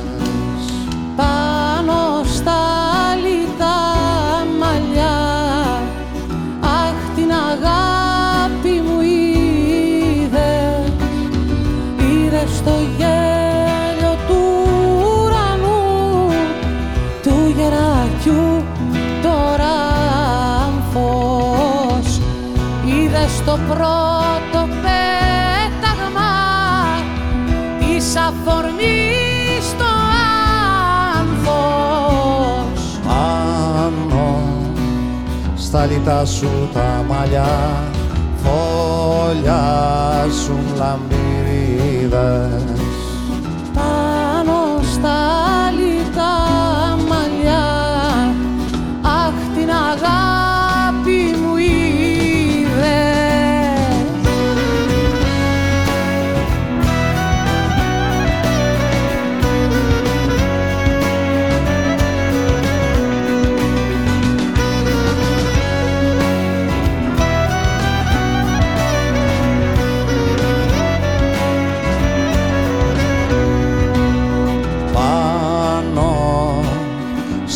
στο λευκό σου το λαιμό.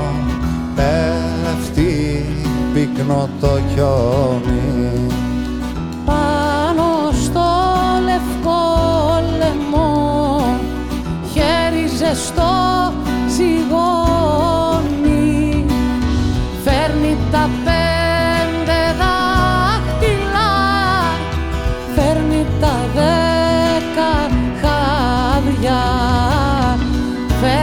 φέρνει και σώμα δίστροπο που μάθες στα σκοτάδια.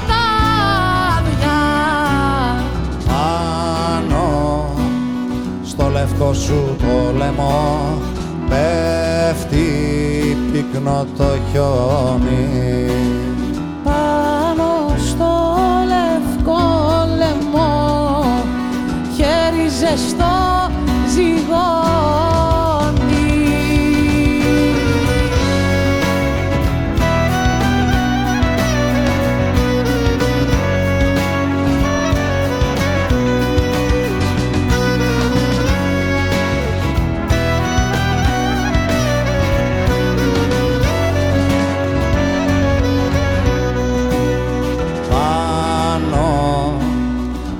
σταματοκλάδα σου ζει στήλη της ξεχασμένος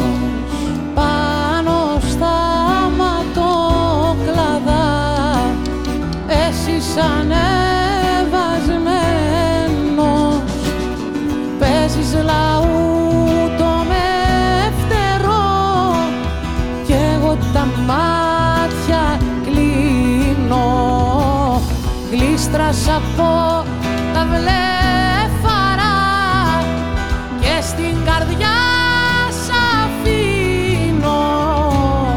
Πάνω στα ματοκλάδα σου ζει στήλη της ξεχασμένος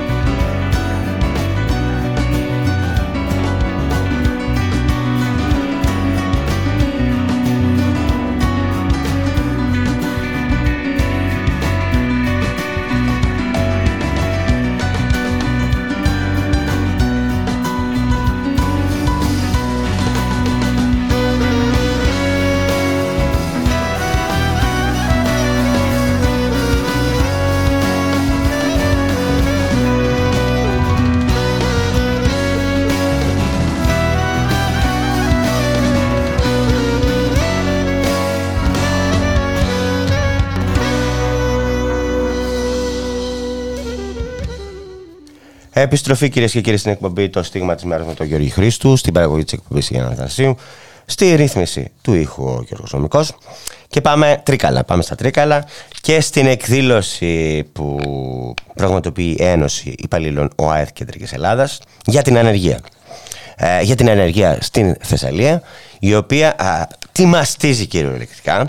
Ε, η εκδήλωση είναι ε, σήμερα στις ε, 7 το βράδυ στην αίθουσα του Δημοτικού Συμβουλίου του Δήμου Τρικαίων.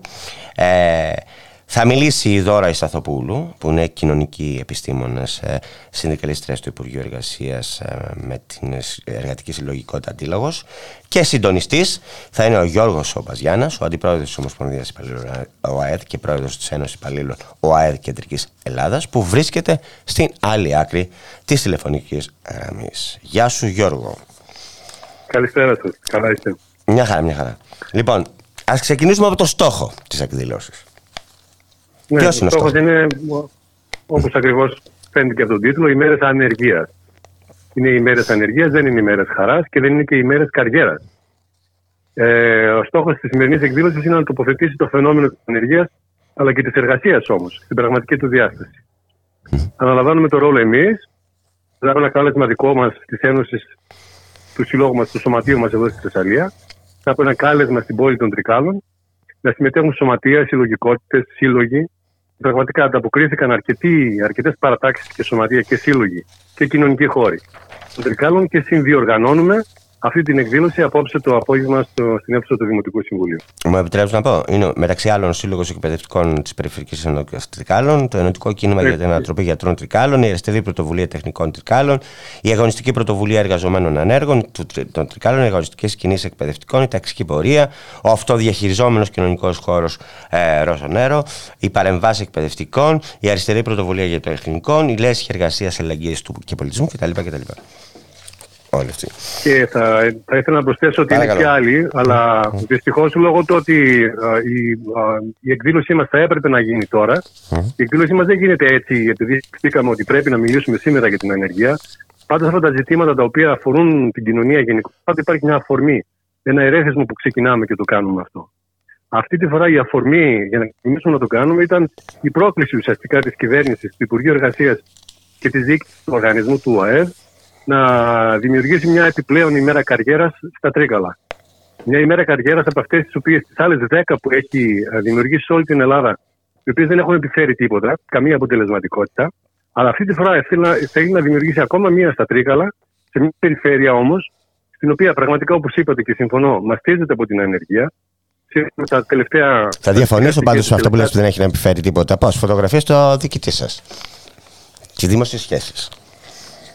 Ακριβώς είναι οι δημόσιες σχέσεις. Εγώ θα, θα, θα έλεγα και επειδή γνωρίζουν πρόσωπα και πράγματα και ο ρόλος των συνδικάτων, ε, έτσι έχω και ένα θεσμικό ρόλο. Ο ρόλος των συνδικάτων και των εκπροσώπων είναι να λέει τα πράγματα στη, με την αλήθεια. Δεν είναι ημέρε καριέρας για τους ανέργους, είναι ημέρε καριέρας για αυτούς που τις διοργανώνουν. Είναι ημέρα καριέρας για τον κύριο Πρωτοψάλτη, τον διοικητικό οργανισμού. Για να αυτοπροβληθεί, ε, προβάλλοντας ε, σαν επιτυχία το πόσο μεγαλύτερη ουρά θα είναι των ανέργων στα Τρίκαλα, στο ξενοδοχείο που θα πάει. Μιλάμε για τον τύπο, έτσι, που ε, ε, είπε ναι στο ποινολόγιο των ανέργων στο, στη ΔΥΠΑ, έτσι λέμε πια, για τον τύπο που έδωσε χιλιά ευρουλάκια αύξηση στον εαυτό ναι. του.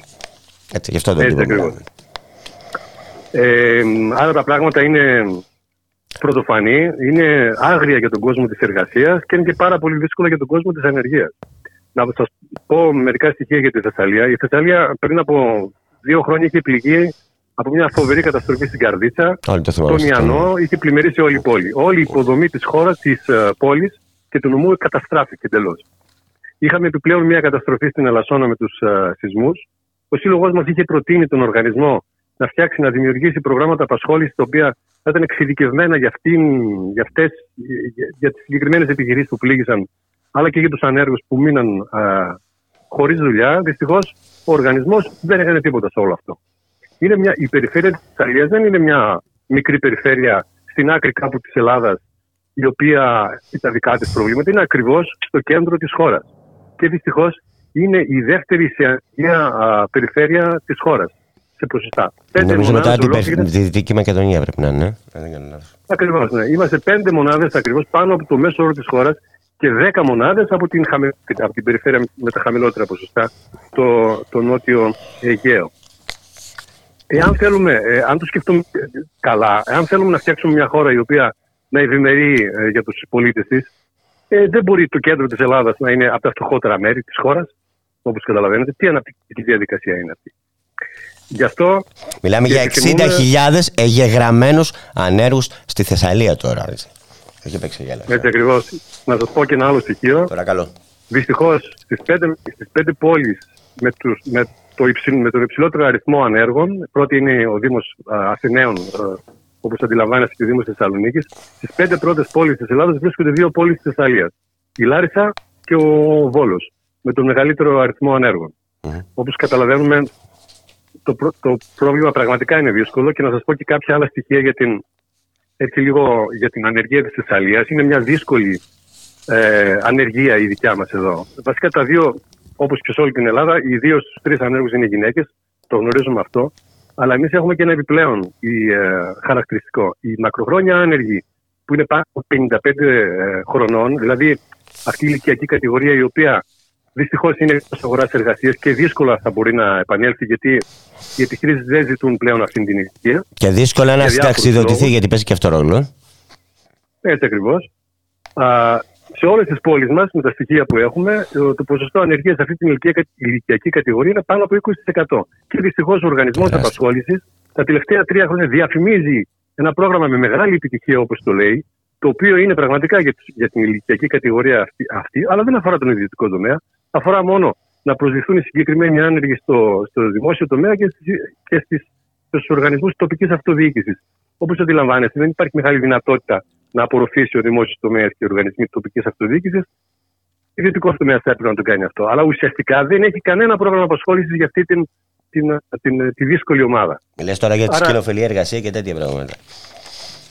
Η κοινοφιλή εργασία α, είναι ένα άλλο πρόγραμμα το οποίο θα μπορούσε να να ήταν ένα καλό εργαλείο για όλες τις κυβερνήσεις, αλλά δυστυχώς από τη στιγμή που εφαρμόζεται μόνο για 8 μήνες είναι ουσιαστικά ένα πρόγραμμα ανακύκλωσης της ανεργίας. Ένα. Ένα. Να πάμε λίγο στον uh, διοικητή. Ε; Σε αυτόν τον άνθρωπο ο οποίος είπαμε έδωσε 1000 ευρώ στον εαυτό του αύξηση και ε, είπε ναι στο ποινολόγιο των ανέργων. Και ήθελα να μου κάνεις ένα σχόλιο γι' αυτό, γιατί ε, η κυβέρνηση αυτό που προσπαθεί να κάνει είναι να πει στους ανέργους ότι αυτοί φταίνε για την ανεργία. Τους. Ακριβώς. Ε, είναι γνωστά αυτά. Ε, εδώ και ε, όλο από το καλοκαίρι και μετά, που χαρακτηρίζουν τους ανέργους ως τεμπέληδες. ε, δεν έχουν δεξιότητες, το καινούργιο αυτό. Άρα θα πρέπει να καταρτιστούν 500.000 Έλληνες και εργαζόμενοι και άνεργοι σε ψηφιακές και πράσινες δεξιότητες, μια που είναι τεμπέληδες. Έτσι να οικονομήσουν και τα κέντρα και τη Δήμη και διάφοροι τέτοιοι οργανισμοί. 500.000 άνεργοι. Αυτή τη στιγμή διάβασα ότι ξεκινάει να εφαρμόζεται, να υλοποιείται ένα πρόγραμμα κατάρτιση 150.000 εργαζόμενων σε ψηφιακές και πράσινες ειδικότητες. Δηλαδή, ε, ανήκουν στα πράγματα. Α, είναι τεμπέληδες. Είναι και επιδοματικοί. Έτσι, τους αρέσουν να παίρνουν τα επιδόματα, βγάζουν την κάρτα ενεργεία μόνο και μόνο γι' αυτό, αλλά ο διοικητής πήρε το δικό του, τη δικιά του την αύξηση, όχι ως επίδομος, κανονικό μισθό. 1000 ευρώ φτιάχνει την καριέρα του πάνω στις πλάτες των ανέργων. Αυτό θα πρέπει να το ξαναπώ. Την κομματική, την, την κομματική. καριέρα. Mm. Την κομματική. Ίσως και την πολιτική. Αυτό είναι δικό του θέμα. Αλλά δεν είναι έντιμο η αγωνία των ανέργων να φωτογραφίζεται συνεχώς σαν μοντέλο προσπόλησης σε, πολιτική, σε, σε πολιτική ξενοδοχεία. Με φόντο πάντα από πίσω τον ακριβοπληρωμένο διοικητή του οργανισμού. Ένας διοικητής ο οποίος εκμεταλλεύεται την κρατική του θέση. Και από ό,τι ξέρω δεν είναι και ο, ο δημοκρατικότερος. Ε, ξέρω ότι είναι, ε, κάνει πολύ bullying στους εργαζομένους ε, στον οργανισμό. Έχει βγει μια καταγγελία του οργανισμού μας, του συγγνώμη της Ομοσπονδίας μας πριν από, του Συλλόγου, ναι, πριν από μια εβδομάδα για bullying του οργανισμού. Γνωρίζουμε και άλλες περιπτώσεις σαν την Ελλάδα. Δεν είναι μόνο αυτό που καταγγέλθηκε. Υπάρχουν παντού ανάλογες περιπτώσεις σε όλες τις περιφέρειες και στη δικιά μας την περιφέρεια και στη Ιταλία τέτοιες καταγγελίες. Και δεν είναι μόνο αυτό. Υπάρχει μια γενικευμένη αναξιοκρατία, έχει γενικευμένη τοποθέτηση δικών τους σε όλες τις θέσεις των προϊσταμένων ή θέσεις ευθύνης την τελευταία διετία, η οποία δεν έχει ξαναγίνει. Εγώ τουλάχιστον που είμαι 20 χρόνια στον οργανισμό δεν το έχω ξαναδεί αυτό το πράγμα. Δεν συμβαίνει. Ε, είναι οι μέρες καριέρας αυτές. στη διοίκηση. Είναι οι μέρες της καριέρας της διοίκησης αυτή. Και των ημετέρων εκεί πέρα. Θεωρείς ότι η ενεργεία είναι μια βία; Δεν σας άκουσα. Η ενεργεία; Θεωρείς ότι η ενεργεία είναι μια βία; Είναι μια μορφή βίας; Ακριβώς. Ε, αυτό, ε, όλες οι μελέτες, ε, τώρα τελευταία νομίζω κάπου είχα διαβάσει και κυκλοφορήθηκε πάρα πολύ και στο διαδίκτυο μια ε, μελέτη ενός μη κυβερνητικού οργανισμού, αν θυμάμαι καλά, πριν σε στράτη, κάπως έτσι. Η οποία, αυτή, αυτός ο κυβερνητικός οργανισμός ε, εξειδικεύεται σε θέματα απασχόλησης νέων και μιλάει με συγκεκριμένα στοιχεία. Δύο στους, α, συγγνώμη, ένας στους δύο ανέργους νέους ε, υποφέρει από κατάθλιψη αυτή τη στιγμή. Πανικού άρα και διαταραχές ύπνου. Εξαιτίας της ανεργίας όλα αυτά. Ε, από τους έξι νέους, ε, ένας στους έξι νέους επίσης θεωρεί ότι η ανεργία είναι στρεσογόνο ερέθισμα, ο παρόμοιο με το αν θα προέκειται μια διάλυση τη Και ένας στους οχτώ νέους βλέπει το βράδυ εφιάλτες. Εάν αυτό δεν είναι βία, ε, ένα σημαντικό σημάδι την κοινωνίας μας δεν βαδίζει προς ε, Συγγνώμη, ένα σημαντικό, ε, ε, ένα σημαντικό σημάδι, είπες επικοινωνία δεν βαδίζει; Αν η κοινωνία δεν βαδίζει προς λάθος, mm. προς λάθος, έτσι, λάθος δρόμους. Οι δε μακροχρόνια άνεργοι αυτοί που είναι ε, περισσότερο από ένα χρόνο έχουν διπλάσιε πιθανότητε σε σχέση με τους μεγαλύτερους ηλικίας ανέργους να προκαλέσουν σκόπιμη βλάβη στον εαυτό τους λόγω της επιδείνωσης της ψυχολογικής τους κατάστασης. Ναι, γιατί η εργασία είναι, είναι κοινωνικοποίηση, έτσι, να μην, μην ξεχνιόμαστε. Έτσι ακριβώς. Και δημιουργία είναι. Ακριβώς. Όποιος δεν έχει βιώσει την ανεργία δεν μπορεί να αντιληφθεί τι βιώνουν α, οι άνεργοι. Και αν α, ε, ο άνεργος είναι και νέος, είναι ακόμα χειρότερο γιατί η ανεργία νέων δεν είναι μια κατάσταση η οποία συμβαίνει μόνο τώρα, δεν είναι μια παροδική κατάσταση. Είναι μια κατάσταση η οποία α, υπάρχει πολύ μεγάλος κίνδυνος να μετεξελιχθεί σε μακροχρόνια ανεργία. Και με σοβαρές επιπτώσεις στην οικονομική κατάσταση της χώρας, στη διαιώνιση δηλαδή της φτώχειας. Φαντάζεστε, ο άνεργος είναι φτωχός όπως αντιλαμβάνεστε. Όχι απλώς διαιώνιση και διεύρυνση μεταξύ, μέσα στην κοινωνία της φτώχειας. Ναι, έτσι ακριβώς. Λοιπόν, Γιώργο, σε ευχαριστώ πάρα πολύ. Αν δεν ξέρω αν θέλεις να προσθέσεις κάτι. Όχι, όχι, σας ευχαριστώ. Ε, θεωρούμε ότι, το ξαναλέω πάλι, ο ρόλος ο δικός μας των συνδικάτων είναι να δίνουμε ερεθίσματα στην κοινωνία, να μπορεί η κοινωνία να συζητάει για θέματα που πραγματικά την ενδιαφέρουν. Γιατί το θέμα της ανεργίας και στις συζητήσεις που έχω κάνει με πάρα πολύ κόσμο λόγω της εκδήλωσης αυτής είναι ότι τελευταία, εδώ και 5-6 μήνες δεν προβάλλεται. Έχει ουσιαστικά στις δημοσκοπήσεις δεν φαίνεται καθόλου, δεν υπάρχει ούτε καν σαν ερώτημα. Υπάρχει μια προσπάθεια επικάλυψης γενικά και στοιχείων της ανεργίας, αλλά και μια, και μια προσπάθεια οριοποίηση γενικά των τον, που έχει η κυβέρνηση για να αντιμετωπίσει την ανεργία. Και, και μια από αυτές τις προσπάθειες είναι οι μέρε καριέρας, όπως αντιλαμβάνεστε. Φώτα, δημοσιότητα, ε, χαρούμενοι άνεργοι, βιογραφικά, πεισμένε επιχειρήσεις και καφέ δωρεάν και πρόσβαση στα ξενοδοχεία. Γνώμη μου.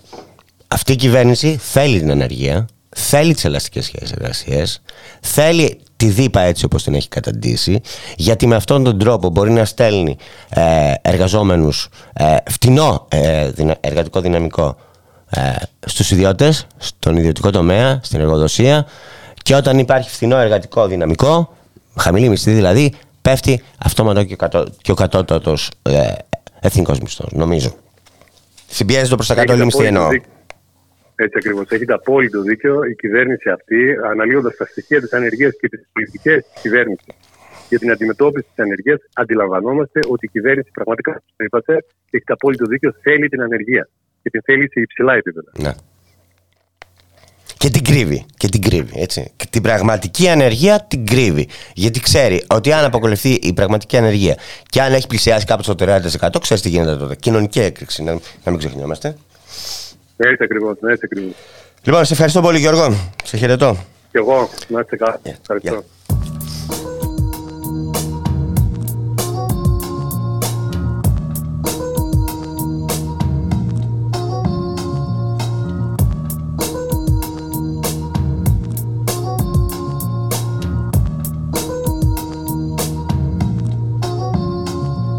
Γεννήθηκα στο ραντεβού της νύχτας με τη μέρα μια ζεστή Αυγουστιάτικη Δευτέρα. Τα όνειρα ήταν λίγα, τα λόγια ήταν πολλά. Κι όλοι νιώθανε καλά που το είδος θα κρατήσει και το γλέντι θα αρχίσει. Τσάμπα της μάνας μου το δάκρυ είχε κυλήσει. Η αγωνία της, ο πόνος, η λαχτάρα. Μαζί με τις ευχές και μια κατάρα. Που άκουσε το άστρο μου και κρύφτηκε στο φως. Και από τότε είμαι τόσο μοναχός. Και τα γέλια δεν κρατάνε. Και υποσχέσεις δεν μετράνε. Και αυτοί που σ' αγαπάνε, βλέπεις εύκολα ξεχνάνε. Και φοβούνται να σταθούν κοντά στο χρόνο. Κι απ' αγάπη δεν μοιράζονται τον πόνο. Βλέπεις τα άστρο το δικό τους φωτίζει εκεί ψηλά.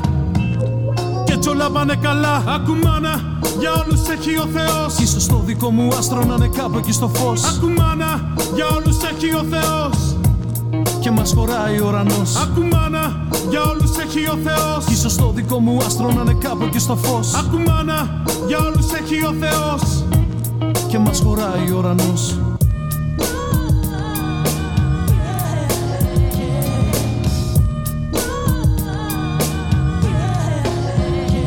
Γι' αυτό κι εγώ γυρνά στο φως και τραγουδάω Έπαψα τις μέρες που περνάνε πια να μετράω. Μαζεύω τα κομμάτια μου και δεν ελπίζω σε εκείνα που με θέλουν πάντα πίσω να γυρίζω. Σφίγγω τα δόντια μου και έχω παρηγοριά μου. Μόνο τον όνειρό μου κι ως άντεξει η καρδιά μου θα με δω. Και καλά να το θυμάστε. Κι αφού δεν σέβεστε, θα με φοβάστε. Γιατί εγώ ζω μόνο τι αγαπώ. Φυλάω το ψέμα μου σε εσάς μόνο να πω. Σ' όλους εσάς με το άστρο και ψηλά.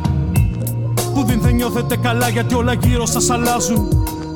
Ενώ οι μέρες που περνάνε σας τρομάζουν Μα εγώ μακριά πετάω τώρα τις ευχές. Δεν θα ξαναζήσω ποτέ με εγώ το χθες για τη μάνα Τα βρήκα όλα μπροστά μου Ο πόνος μου ζωή και διάλειμμα η χαρά μου.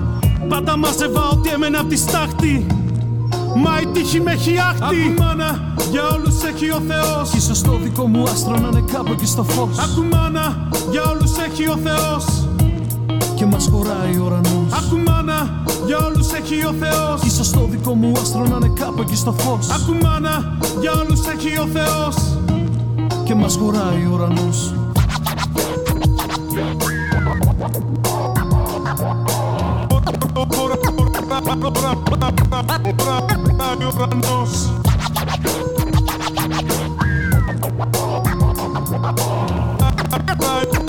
μας χωράει ο ουρανός. Ακουμάνα, για όλους έχει ο Θεός. Ίσως το δικό μου άστρο να είναι κάπου εκεί στο φως. Ακουμάνα, για όλους έχει ο Θεός.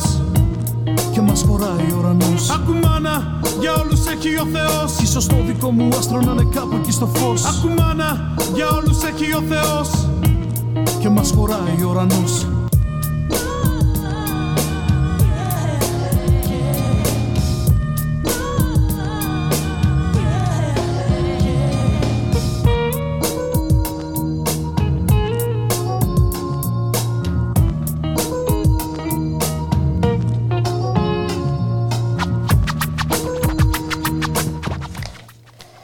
Επιστροφή κυρίες και κύριοι στην εκπομπή Το Στίγμα της Μέρας με τον Γιώργο Χρήστου. Στην παραγωγή της εκπομπής τη Γιάννα Θανασίου. Στη ρύθμιση του ήχου ο Γιώργος Νομικός. Και να περάσουμε στο τελευταίο θέμα της εκπομπής που αφορά στο νομοσχέδιο του Πλεύρη, oh, συγγνώμη, της Γκάγκα για τη δευτεροβάθμια υγεία. Ε, θα μιλήσουμε γι' αυτό με τον ταμεία της ΟΕΝΓΕ, το Γιάννη τον Γαλανόπουλο. Να τους ζητήσω κατά πρώτον συγγνώμη για την καθυστέρηση, Γιάννη. Ε, σου είχα πει ότι θα πάρει νωρίτερα. Συγγνώμη, σου ζητώ συγγνώμη. Καλησπέρα σας, κανένα πρόβλημα. Λοιπόν, έχουμε ένα νομοσχέδιο. Πού, πού πρέπει να πάει, στον Κάλαθα των Αχρήστων, στη Βουλή, πού; Κοιτάξτε, η κυβέρνηση έχει εισαγάγει στη διαβούλευση αυτό το νομοσχέδιο για να ακούσει τις απόψεις των εμπλεκομένων φορέων. Εμείς εξ αρχής το είπαμε και το επαναλαμβάνω και εγώ εξ ονόματος της Ομοσπονδίας ότι αυτό το νομοσχέδιο δεν επιδέχεται καμία συζήτηση, καμίας βελτίωσης.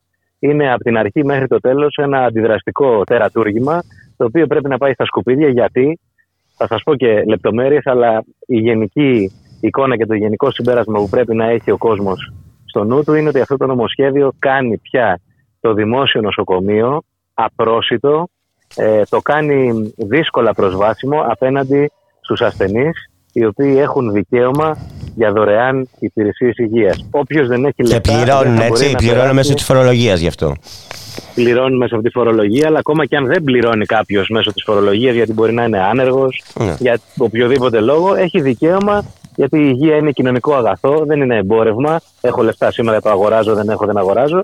Όλος ο κόσμος έχει δικαίωμα να έχει πρόσβαση υπηρεσίες υγείας. Τώρα αυτό το πράγμα θα γίνει ακόμα πιο δυσπρόσιτο. Και βεβαίως μπορώ να σας πω και λεπτομερώς τι περιέχει, αλλά η κύρια, η γενική ιδέα και το γενικό συμπέρασμα είναι αυτό.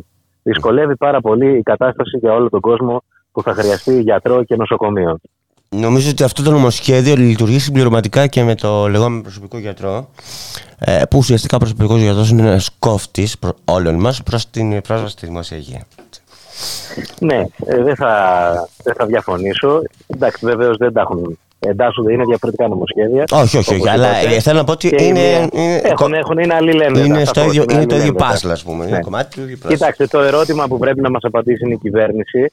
Εάν ο, ο γιατρός, ο προσωπικός που βλέπει έναν ασθενή και τον παραπέμπει να πάει στο δημόσιο νοσοκομείο για να κάνει μια χειρουργική επέμβαση, να υποβληθεί σε κάποιες εξετάσεις, με ποιο τρόπο θα εξασφαλίζεται Γιατί τώρα πια, κοιτάξτε, έχουμε ένα σύστημα το οποίο είναι τελείως ε, υδροκέφαλο, δηλαδή δεν μπορεί να διεκπαιρεώσει βασικά πράγματα, λόγω χρονίων αδυναμιών, υποχρηματοδότηση, υποστελέχωσης. Είναι γνωστά αυτά. Έχουμε τεράστιες λύσει αναμονής στα χειρουργεία. Και τώρα, ως εκθαύματος, λέει η κυβέρνηση ότι αν, ας πούμε, εγώ που είμαι χειρουργός ορθοπαιδικός, το απόγευμα πηγαίνω και κάνω ιδιωτικά χειρουργία σε μια ιδιωτική κλινική, ότι θα λύσω το πρόβλημα. Θα λύσω το πρόβλημα ίσως της τσέπης μου, ε, εις βάρος βέβαια της ψυχικής και σωματικής μου υγείας, γιατί θα κάνω μόνο αυτό, και θα λύσω, ίσως θα αποσυμφορήσω λίγο και την λύση του νοσοκομείου. Ο ασθενής που πρέπει να πληρώσει όμως για να κάνει ένα χειρουργείο, ποιο πρόβλημα ακριβώς λύνει. Αν ο ασθενής ήθελε να πληρώσει, ήξερε να βρει το δρόμο. Δεν έψαχνε να βρει εμένα να το πω έτσι, σε ιδιωτικό επάγγελμα, γιατί με αγαπάει και με ξέρει στο δημόσιο. Ένας ασθενής που θέλει να πάει στον ιδιωτικό τομέα και έχει χρήματα, το βρίσκει το δρόμο. Έχεις μπει τώρα στην ουσία του νομοσχέδιου. που δεν έχουν όμως. Έχεις μπει στην ουσία του νομοσχέδιου. Αυτή, αυτή είναι η ουσία. Δηλαδή το τσάκισμα των εργασιακών σχέσεων της μόνιμης και σταθερής και αποκλειστικής απασχόλησης των γιατρών, είτε μέσω της δυνατότητας ιδιωτικού έργου, είτε μέσω της μερικής απασχόλησης και των συμβάσεων για τρεις αντί για πέντε ημέρες και πάει λέγοντας, ε, εκεί πέρα ακριβώς στοχεύει.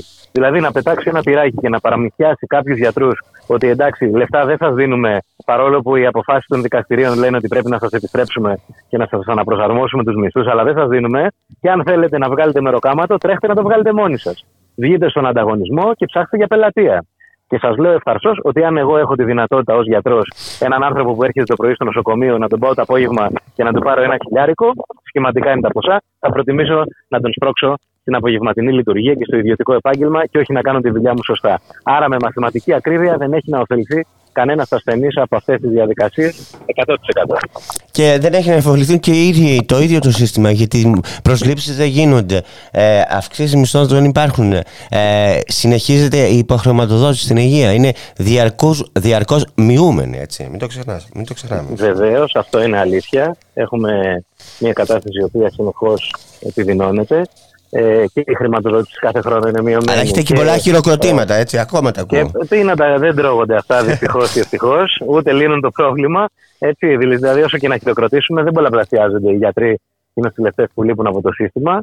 Έτσι, ούτε αυξάνονται οι μισθοί, ε, ούτε εναρμονίζεται το κράτος καν με τις αποφάσεις που έχουν βγάλει τα ίδια τα δικαστήρια. Δηλαδή, Συμβούλη της Επικρατείας και Άριος Πάγο. Ξέρετε ότι έχουν κρίνει συνταγματικέ τις περικοπές έτσι και ακόμα δεν έχουμε πάρει τίποτα. Άρα λοιπόν, ε, εδώ μιλάμε για μια μεγάλη κοροϊδία. Έτσι, ενώ για άλλους σκοπούς υπάρχουν χρήματα, για να εξοπλίζεται η χώρα μας, ας πούμε, ε, σε, σε ό,τι αφορά τους πολεμικούς εξοπλισμούς και τη συμμετοχή της στο ΝΑΤΟ, υπάρχουν πάρα πολλά χρήματα. Για να στέλνουμε όπλα στην Ουκρανία, ας πούμε, στον υπερελιστικό πόλεμο που διεξάγεται αυτή τη στιγμή, υπάρχουν λεφτά. Για να πληρωθούν οι γιατροί, δεν υπάρχουν λεφτά. Όχι μόνο οι γιατροί, και άλλοι εργαζόμενοι. Θα με επιτρέψει για να πάρουμε και μπάτσους έχουμε λεφτά, για να πάρουμε και παπάδες έχουμε λεφτά. Για πολλά πράγματα υπάρχουν χρήματα, εκτός από εκεί που πραγματικά χρειάζονται.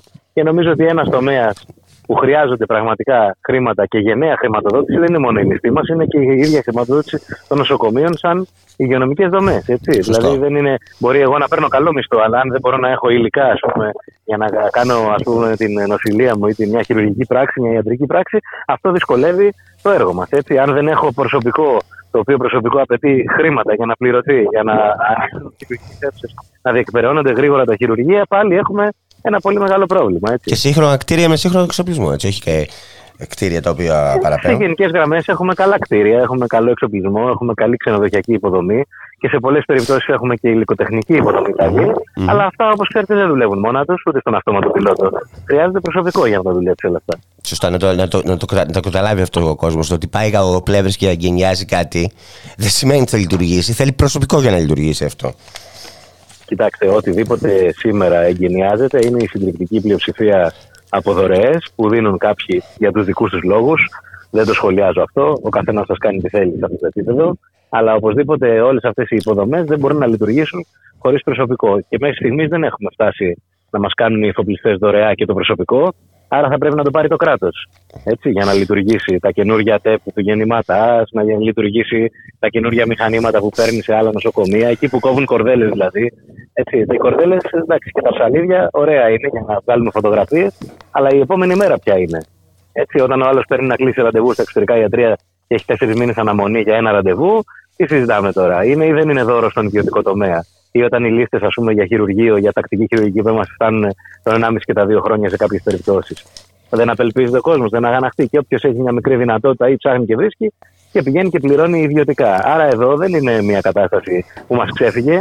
Είναι στρατηγική κατεύθυνση και πολιτική επιλογή να ζημιώνεται ο δημόσιος τομέας και να απαξιώνεται για να μπορεί να υπάρχει ο ιδιωτικός τομέας και να βγάζει λεφτά. Και με αυτό το νομοσχέδιο αυτή η κατάσταση θα χειροτερέψει προς αυτή την κατεύθυνση. Κοίταξε, αυτό, αυτό που θα το παίρνω επάνω μου.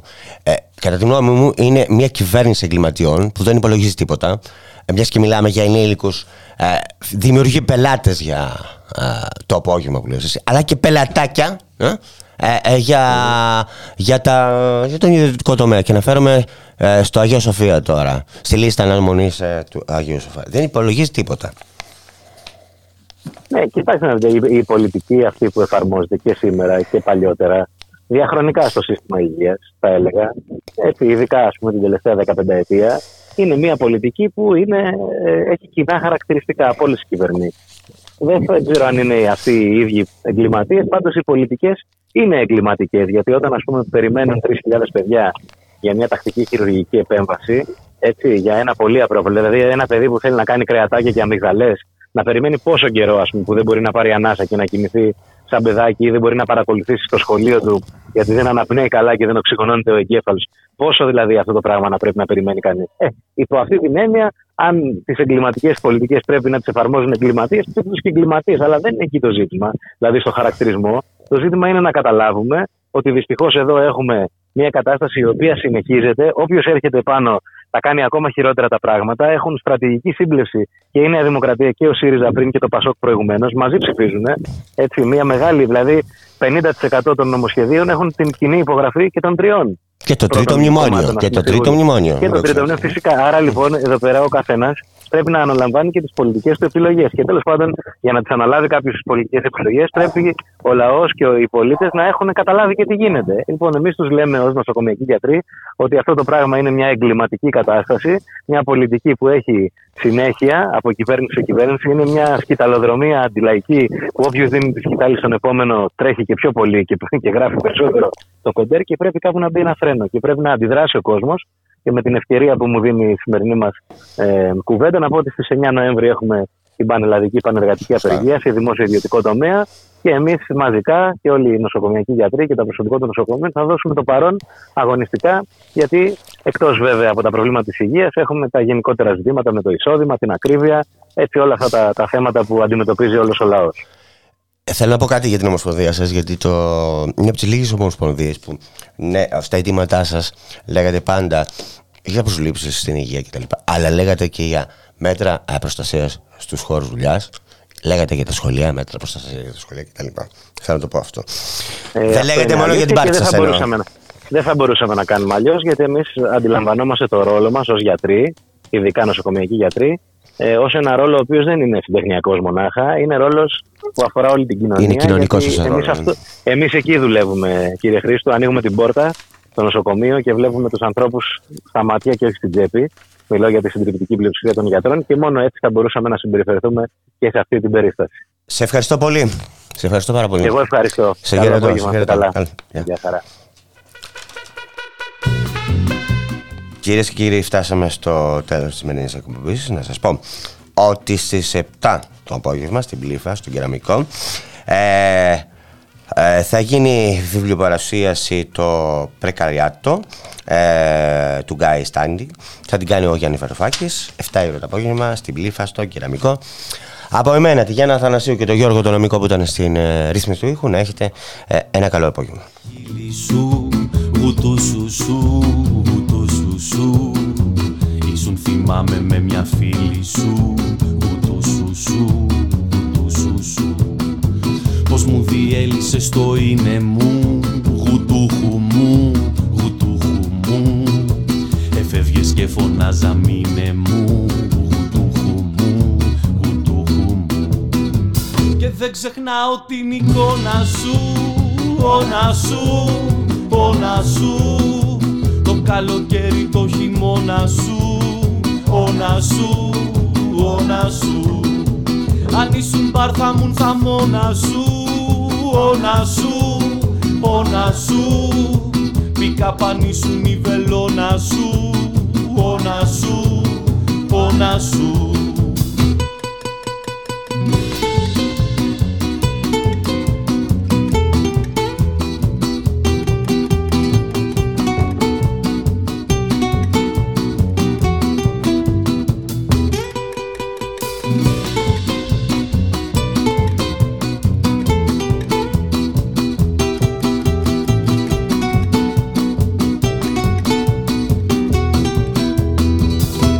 και στοιχιώσε στον ύπνο μου Γουτούχου μου, γουτούχου μου.